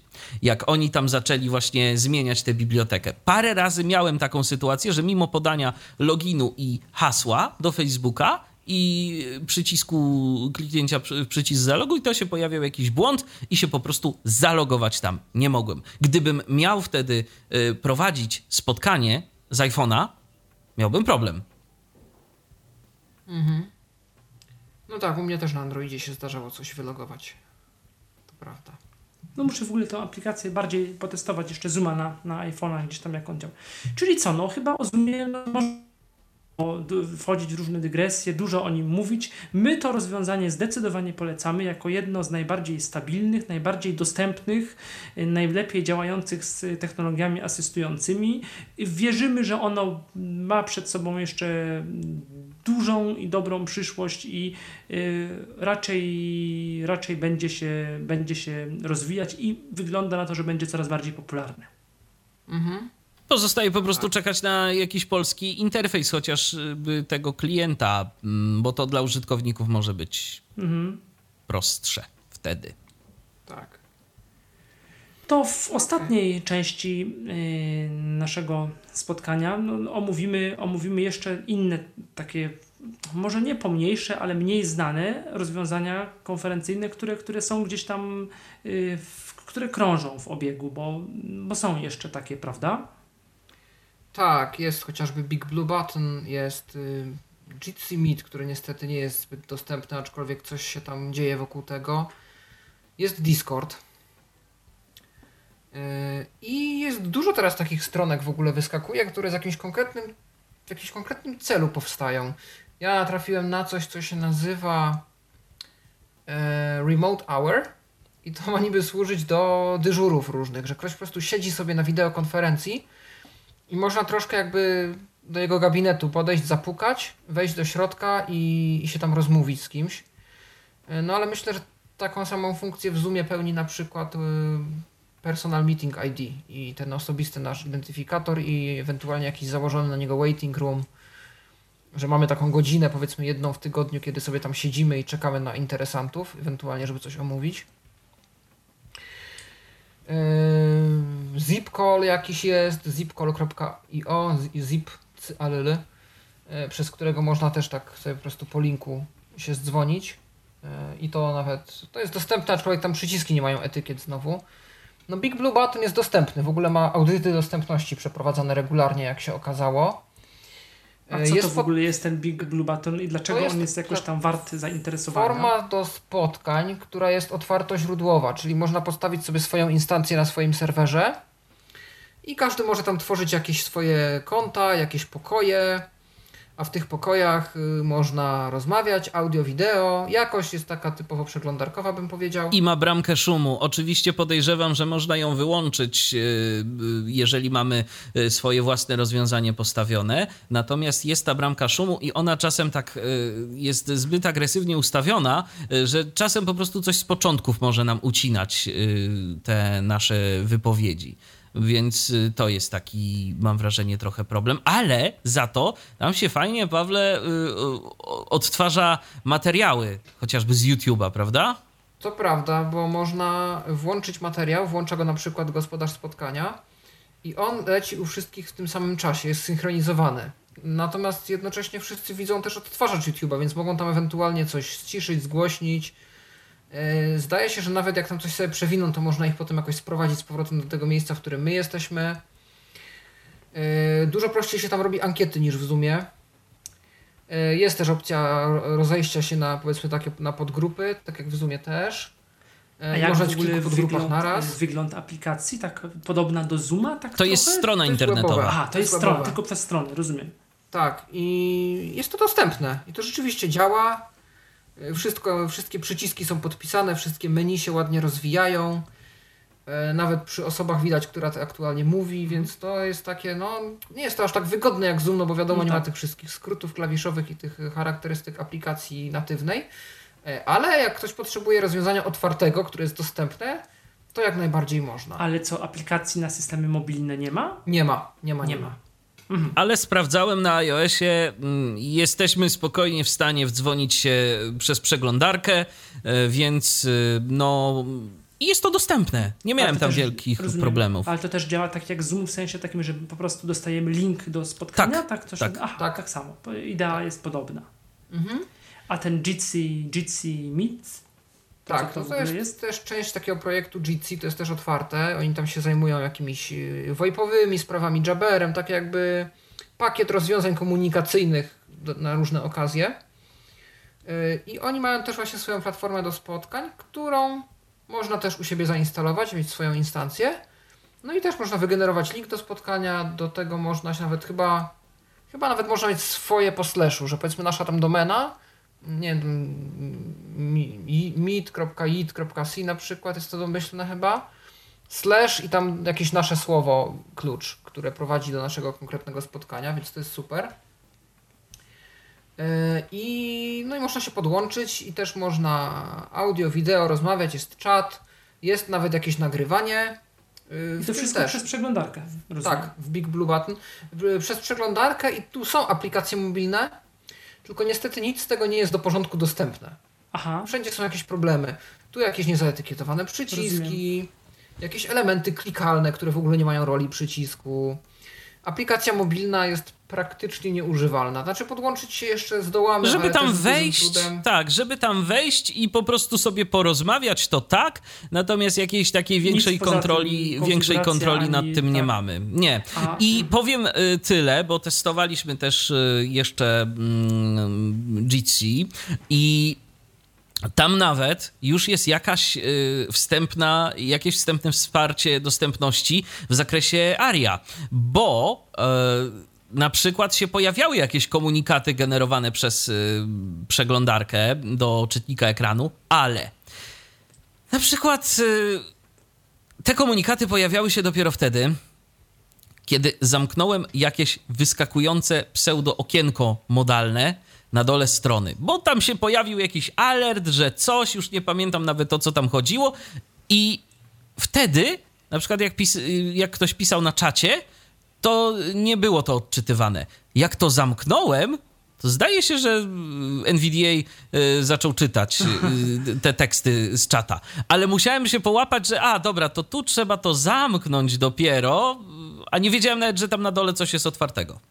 A jakość audio tego Jitsi normalna, taka przeglądarkowa? Taka przeciętna, taka, taka przeciętna. Wszystko. Nie najgorsza, ale też i nie najlepsza. Mhm. Mhm. I też no rozumiem, po te linki, czyli tak. Jitsi. Co tam jeszcze mamy? No Discord, Discord, który właściwie o nim mogliśmy trochę wcześniej powiedzieć, bo to też taki komunikator wcześniej znany gdzieś tam w pewnych kręgach. Tak, on był głównie dla graczy dedykowany z początku, ale teraz się dowiaduję, że on jest też używany czasem właśnie w szkole do jakichś zadań, do jakichś rozmów. Y, tam nie ma wideo, co prawda, ale jest audio i to całkiem fajnej jakości, jak na taki komunikator mainstreamowy. Y, no i w, pracy też spotkałem się z sytuacją, że ktoś używał Discorda do, do jakiejś komunikacji takiej prasowej. No co tam mamy? Y, mamy listę kontaktów, gdzie możemy się kontaktować z naszymi znajomymi. Mamy serwery, które każdy sobie może założyć swój za darmo i tam y, nie ma ograniczeń co do tego, ile osób tam wejdzie, ile osób się podłączy i tak dalej. Mamy całkiem fajną jakość dźwięku. Mamy możliwość y, transmitowania dla, do teraz na okoliczności koronawirusa do 50 osób może być na naszym streamie obrazu i dźwięku z dowolnej aplikacji. Mamy kanały zarówno tekstowe, jak i głosowe. Mm, jest to kodek Opus, 96 y, kilobitów na sekundę bitrate najwyższy w wersji darmowej. Tam można ten serwer troszkę podbudować o, o dodatkowe tam rozszerzenia, które tą jakość podbijają. Co jeszcze mamy? No jest y, taka, takie miejsce w internecie, które zbiera listę publicznych serwerów, gdyby ktoś chciał się tam swoim pochwalić i żeby inni dołączali dużo takich elementów gierkowych, jakieś właśnie naklejki, jakieś tam możliwość transmitowania to właśnie głównie pod, pod gry, yy, jakieś tam takie różne elementy rzeczywiście. Natomiast... Tak, bo yy, Discord to jest taki następca TeamSpeaka. TeamSpeaka, Xfire'a troszeczkę, Xfire kiedyś był taki komunikator jeszcze dla graczy, który też na jakiejś takiej zasadzie działał, że pokazywał co nasi znajomi teraz grają, to na Discordzie też to jest. Yy, że można się dołączyć ewentualnie do jakiejś tam gry czy coś. A jak tam użyteczność i dostępność tych aplikacji? Całkiem w porządku. To znaczy, aplikacja desktopowa jest yy, elektronem, czyli stroną internetową, po prostu po której się nawiguje wewnątrz aplikacji, która ma dość dużo dostępności, bo są i znaczniki nawigacyjne, te ARIA Landmarks, i nagłówki, E, I wszystko ma fajne etykiety. I nawet serwery, lista serwerów się ostatnio stała drzewem, którym w trybie jakby formularzy nawigujemy i, e, i możemy rozwijać, zwijać.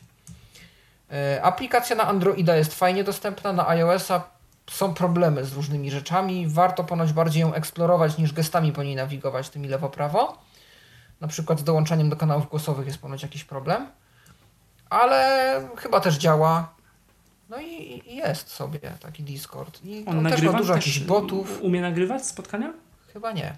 Chyba Niestety nie. chyba nie. Ale ma boty różne, boty, które robią różne rzeczy, mogą puszczać jakąś muzykę z YouTube'a, coś tam mogą podsyłać jakieś tam rzeczy, jakoś w administracji pomagać. No takie dość rozbudowane API do tych botów jest. Czyli to Discord no też takie rozwiązanie specyficzne, ale, ale być może być może właśnie komuś ono się przyda też. Yy, potem co tam jeszcze? Cisco WebEx też takie jest. Yy, tak, ale, tutaj raczej w firmach. Tak, i to też zależy, jak ktoś ma po prostu pokupowane systemy Cisco i z nich korzysta, to najczęściej. Ale z tego, co tak nie znam szczegółów, ale to chyba jest jakoś dostępne. To znaczy, gdzieś tam czytałem na jakieś, yy, w jakichś opiniach, że ktoś tego używał, yy, no czyli da się prawdopodobnie. A tak, tak, tak. Też to dba o tę dostępność jednak, jak może. Tak. E, I tam różne dostępnościowe rzeczy się pojawiają. Są i aplikacje chyba takie właśnie iOS i, i, i przez przeglądarkę i pewnie desktopowe, możliwe, więc, możliwe. tego Cisco też też można. Mhm. No tak. No i to chyba, chyba dobrnęliśmy do końca, tak mi się wydaje. No tak. Tam mniej więcej omówiliśmy przejrzeliśmy wszystko co, to, co obecnie jest dostępne i tak w zasadzie, no co, no, nie trafił nam się, no chyba, że specjalnie, ale nie, no wszystko specjalnie, niespecjalnie. Nie, nie zważaliśmy na dostępność albo niedostępność, tylko w ogóle na mm, intencją programu było przedstawienie, jakieś zarysowanie możliwości y, w ogóle mm, skorzystania z tych wszystkich rozwiązań i nie trafiliśmy na nic, co by, tak jak mówiliśmy, co by było jakoś ewidentnie nieużywalne albo niedostępne. No, tam są aplikacje, w których są właśnie jakieś problemy, tak, z tym Jitsi yy, czy czymś, ale raczej w większości przypadków da się do spotkania dołączyć na tyle, żeby używać. Są jeszcze te platformy typu Click to Meeting czy Go to Meeting.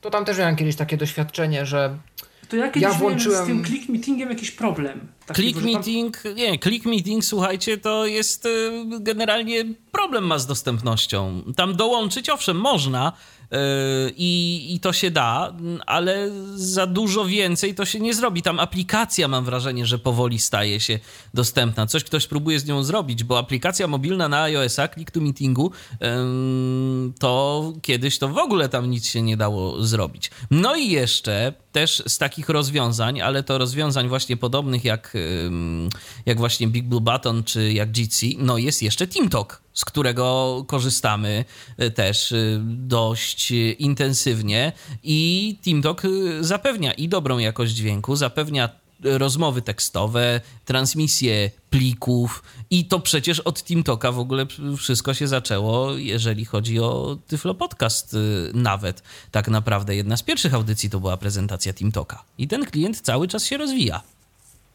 Tak i zdaje się, że już nawet słyszałem o kimś, kto na potrzeby jakichś swoich studiów E, sobie z tym TeamTalkiem e, poradził e, i, i, i skonfigurował go dla całej jakiejś tam grupy i ludzie z tego korzystali i do wideo gdzieś tam i do jakiegoś audio, gdzie było potrzebne jakieś tam audio wyższej jakości czy coś, bo to jakieś też muzyczne. Właśnie z, mu z muzyką to jest też specyficzne. Ja mam wrażenie, że dla każdej grupy zawodowej najlepszy jest jakiś inny komunikator, bo bo w przypadku terapii nie można korzystać z Zooma, czy tam powiedzmy odchodzi się, czy ktoś tam sobie nie życzy.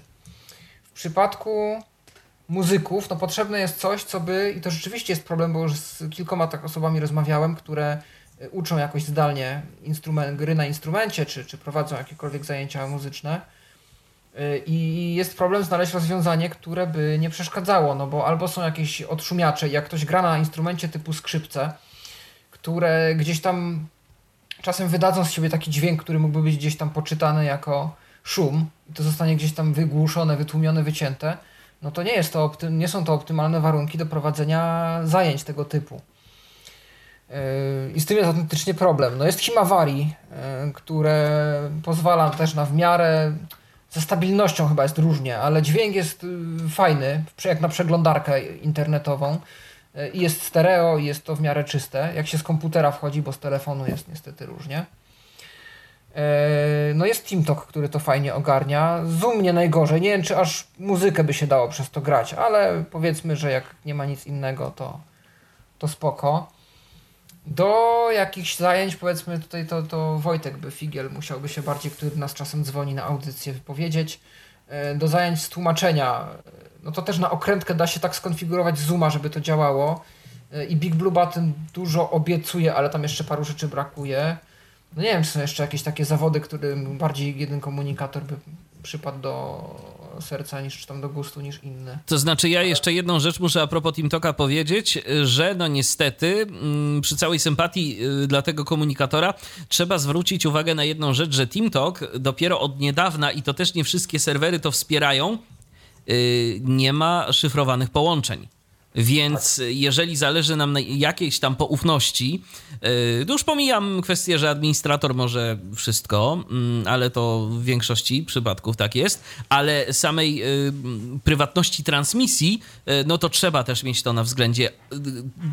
Transmisja TeamToka i dźwięku przez TeamToka i rzeczy audio jest, nie jest, nie jest w żaden sposób szyfrowana domyślnie. Mhm. No i TeamTalk, no ale to, to jakby to, to pewnie można powiedzieć poniekąd o wszystkim. No ja wiem, że tutaj być może jestem odosobniony w swojej opinii, ale, ale TeamTalk jest rozwiązaniem nie takim prostym dla użytkownika, z którego, który wcześniej z tego nie korzystał, bo on jednak jest, y, no trzeba go ustawić z kimś najlepiej. To nie, to nie jest wszystko oczywiste, yy, więc, więc jeżeli chodzi o te parametry, o te parametry dźwiękowe, serwery, odszumianie, coś tam, no, to, to jest tego dużo i to może... W Zoomie, ale w Zoomie też trzeba ustawić, żeby uzyskać dobry efekt. Yy, wiesz co, tak, ale w Zoomie jak tego nie ustawisz, to jesteś jakoś słyszalny nie najgorzej. To my na tak TeamTalku też. To, Y, ale mam wrażenie, że na tym toku jest jednak trudniej. To znaczy, jest, y, że, że, że, że jednak jest jakoś tych opcji na więcej. Sam albo fakt dodania serwera jest dla wielu osób dość kłopotliwy, bo to nie jest wszystko oczywiste, że trzeba wpisać jakiegoś hosta, jakieś porty, e, jakieś tam coś jeszcze. Ale są te przecież pliki konfiguracyjne, które można wygenerować tak, no i wysłać. Się, to można, tak. Albo zrobić no. całą paczkę TeamTalka gotową, też można. No może mówię, ja się nigdy, no ale to może jestem odosobniony, ja tam się nigdy do TeamTalka nie przekonałem, zawsze z nim miałem jakieś problemy, nigdy to, niby, że miałem to ustawione zawsze, ale zawsze coś tam było z, z nim, z nim nie tak. I tak jak, no to jak z ludźmi rozmawiam, z takimi nie tymi jak wy, którzy na co dzień z tego korzystacie albo w Tyflo Radiu dużo robiliście audycji, no to właściwie każdy mówi, a tylko nie ten TeamTalk. No ale też są osoby takie, które właśnie są bardziej muzyczne, dźwiękowe y, i które lubią koniecznie dźwięk bardzo wysokiej jakości, no i to oni oczywiście TeamTalk. No ale to też głównie ci, którzy na co dzień TeamTalka, z, z TeamTalka jednak mm, korzystają po prostu. Mhm. No tak, no to chyba Chyba no a z kolei w pracy, w tych, w tych, mówimy o tych, zawodach, o tych zawodach, no a właśnie w takich firmach, no to, to z reguły jest ten albo Skype for Business, albo Teams tak naprawdę. Teams no, i Google, Slack i Google Meet. I Skype oczywiście. No. Tak, może macie jeszcze jakieś swoje prywatne przypadki użycia, że w waszej konkretnej sytuacji zawodowej coś się czy sprawdziło albo nie sprawdziło ładnie, zupełnie. z uwagi na jakieś funkcje albo na to, że coś, coś ma, a czegoś nie ma. No, ciekawe. Dajcie znać, bo to naprawdę może być ciekawy temat. Tu jeszcze Mikołaj nam napisał, że są jam sessions na Zoomie i pyta, czy było Google Meet, tak? Było Google Meet. Było Google Meet, jam sessions na Zoomie. No to jest w ogóle ciekawe, bo do, do Jam Sessions jest y, Ninjam też ten program. Ja z niego nigdy nie korzystałem, co prawda, ale wiem, że on tam ma jakieś minimalne w ogóle opóźnienia, że tam ludzie mogą podłączać instrumenty swoje y, i, i grać praktycznie w czasie rzeczywistym Aha. muzykę. Więc to, to jest też ciekawe. Zdaje się, że do Reapera też jest jakaś wtyczka, która na to pozwala. W ogóle nie wiem, czy Ninjam nie jest tej samej firmy co Reaper, Kokos. No, nie wiem, coś to, to zupełnie, to, to zupełnie się ale, ale są takie programy. Tu jeszcze Mikołaj nam pisze, nie narzekajcie na Jitsi, bo to, co jest tylko, to tylko instancja demo. Mikołaju, wszystko się zgadza, ale aplikacja do Jitsi to nie jest instancja demo i aplikacja do Jitsi yy, to jest y, akurat yy, dostępnościowo na razie po prostu słaba. Zresztą widziałem GitHuba Jitsi, tam dopiero teraz ktoś się obudził, że będą usprawniać tą dostępność i ktoś im ma z tym pomóc, więc miejmy nadzieję, że to ruszy. Czyli tak w ogóle też pociesza, pocieszające jest to, że, yy, że dzięki, no niestety gdzieś tam dzięki yy, za sprawą tej, tej, tej pandemii koronawirusa yy, więcej osób, z których, które wcześniej nie korzystały z rozwiązań takich y, mniej lub bardziej profesjonalnych do audio i wideo, zaczęło, do transmisji audio i wideo, zaczęło z nich korzystać. Świadomość tych, że rozwiązań wśród y, i osób y, niewidomych, i osób widzących wzrasta. No i też wzrasta gdzieś tam nacisk, nacisk nas, a dbałość ich dbałość producentów tych rozwiązań o dostępność i miejmy nadzieję, że tak już zostanie że nie tylko jakiś Office, inne y, aplikacje podstawowe będą, mm, będą dostępne to już jest oczywiste, ale że, że takie rozwiązania jak, jak Jitsi, jak y, jakieś inne, jak, jak Zoom o tą dostępność będą bardziej dbały, co zresztą już się dzieje, no bo właściwie no, o Zoomie mówiliśmy, a o tych innych, czy Big Blue, czy, czy, czy Jitsi, no to też właściwie każde, że no dostępne albo częściowo dostępne, ale się mówi, że o dostępność dbają, czy zaczynają dbać, próbować przynajmniej. Czyli to już jest pierwszy krok. Mhm. No dobrze, to chyba tyle z naszej strony na dziś. Chyba tyle. To dziękuję bardzo. Y, audycja niedługo pojawi się na stronie internetowej tyflopodcast.net. Zachęcamy do mm, komentowania. Y, Gościem audycji był, y, roz- rozmawiałem z Pawłem Masarczykiem. Dziękuję. Dzięki również, trzymajcie się, do następnego razu. Audycję realizował Michał Dziwisz przy mikrofonie, Michał Kasperczak. Był to Tyflo Podcast. Pierwszy polski podcast dla niewidomych i słabowidzących. Program współfinansowany ze środków Państwowego Funduszu Rehabilitacji Osób Niepełnosprawnych.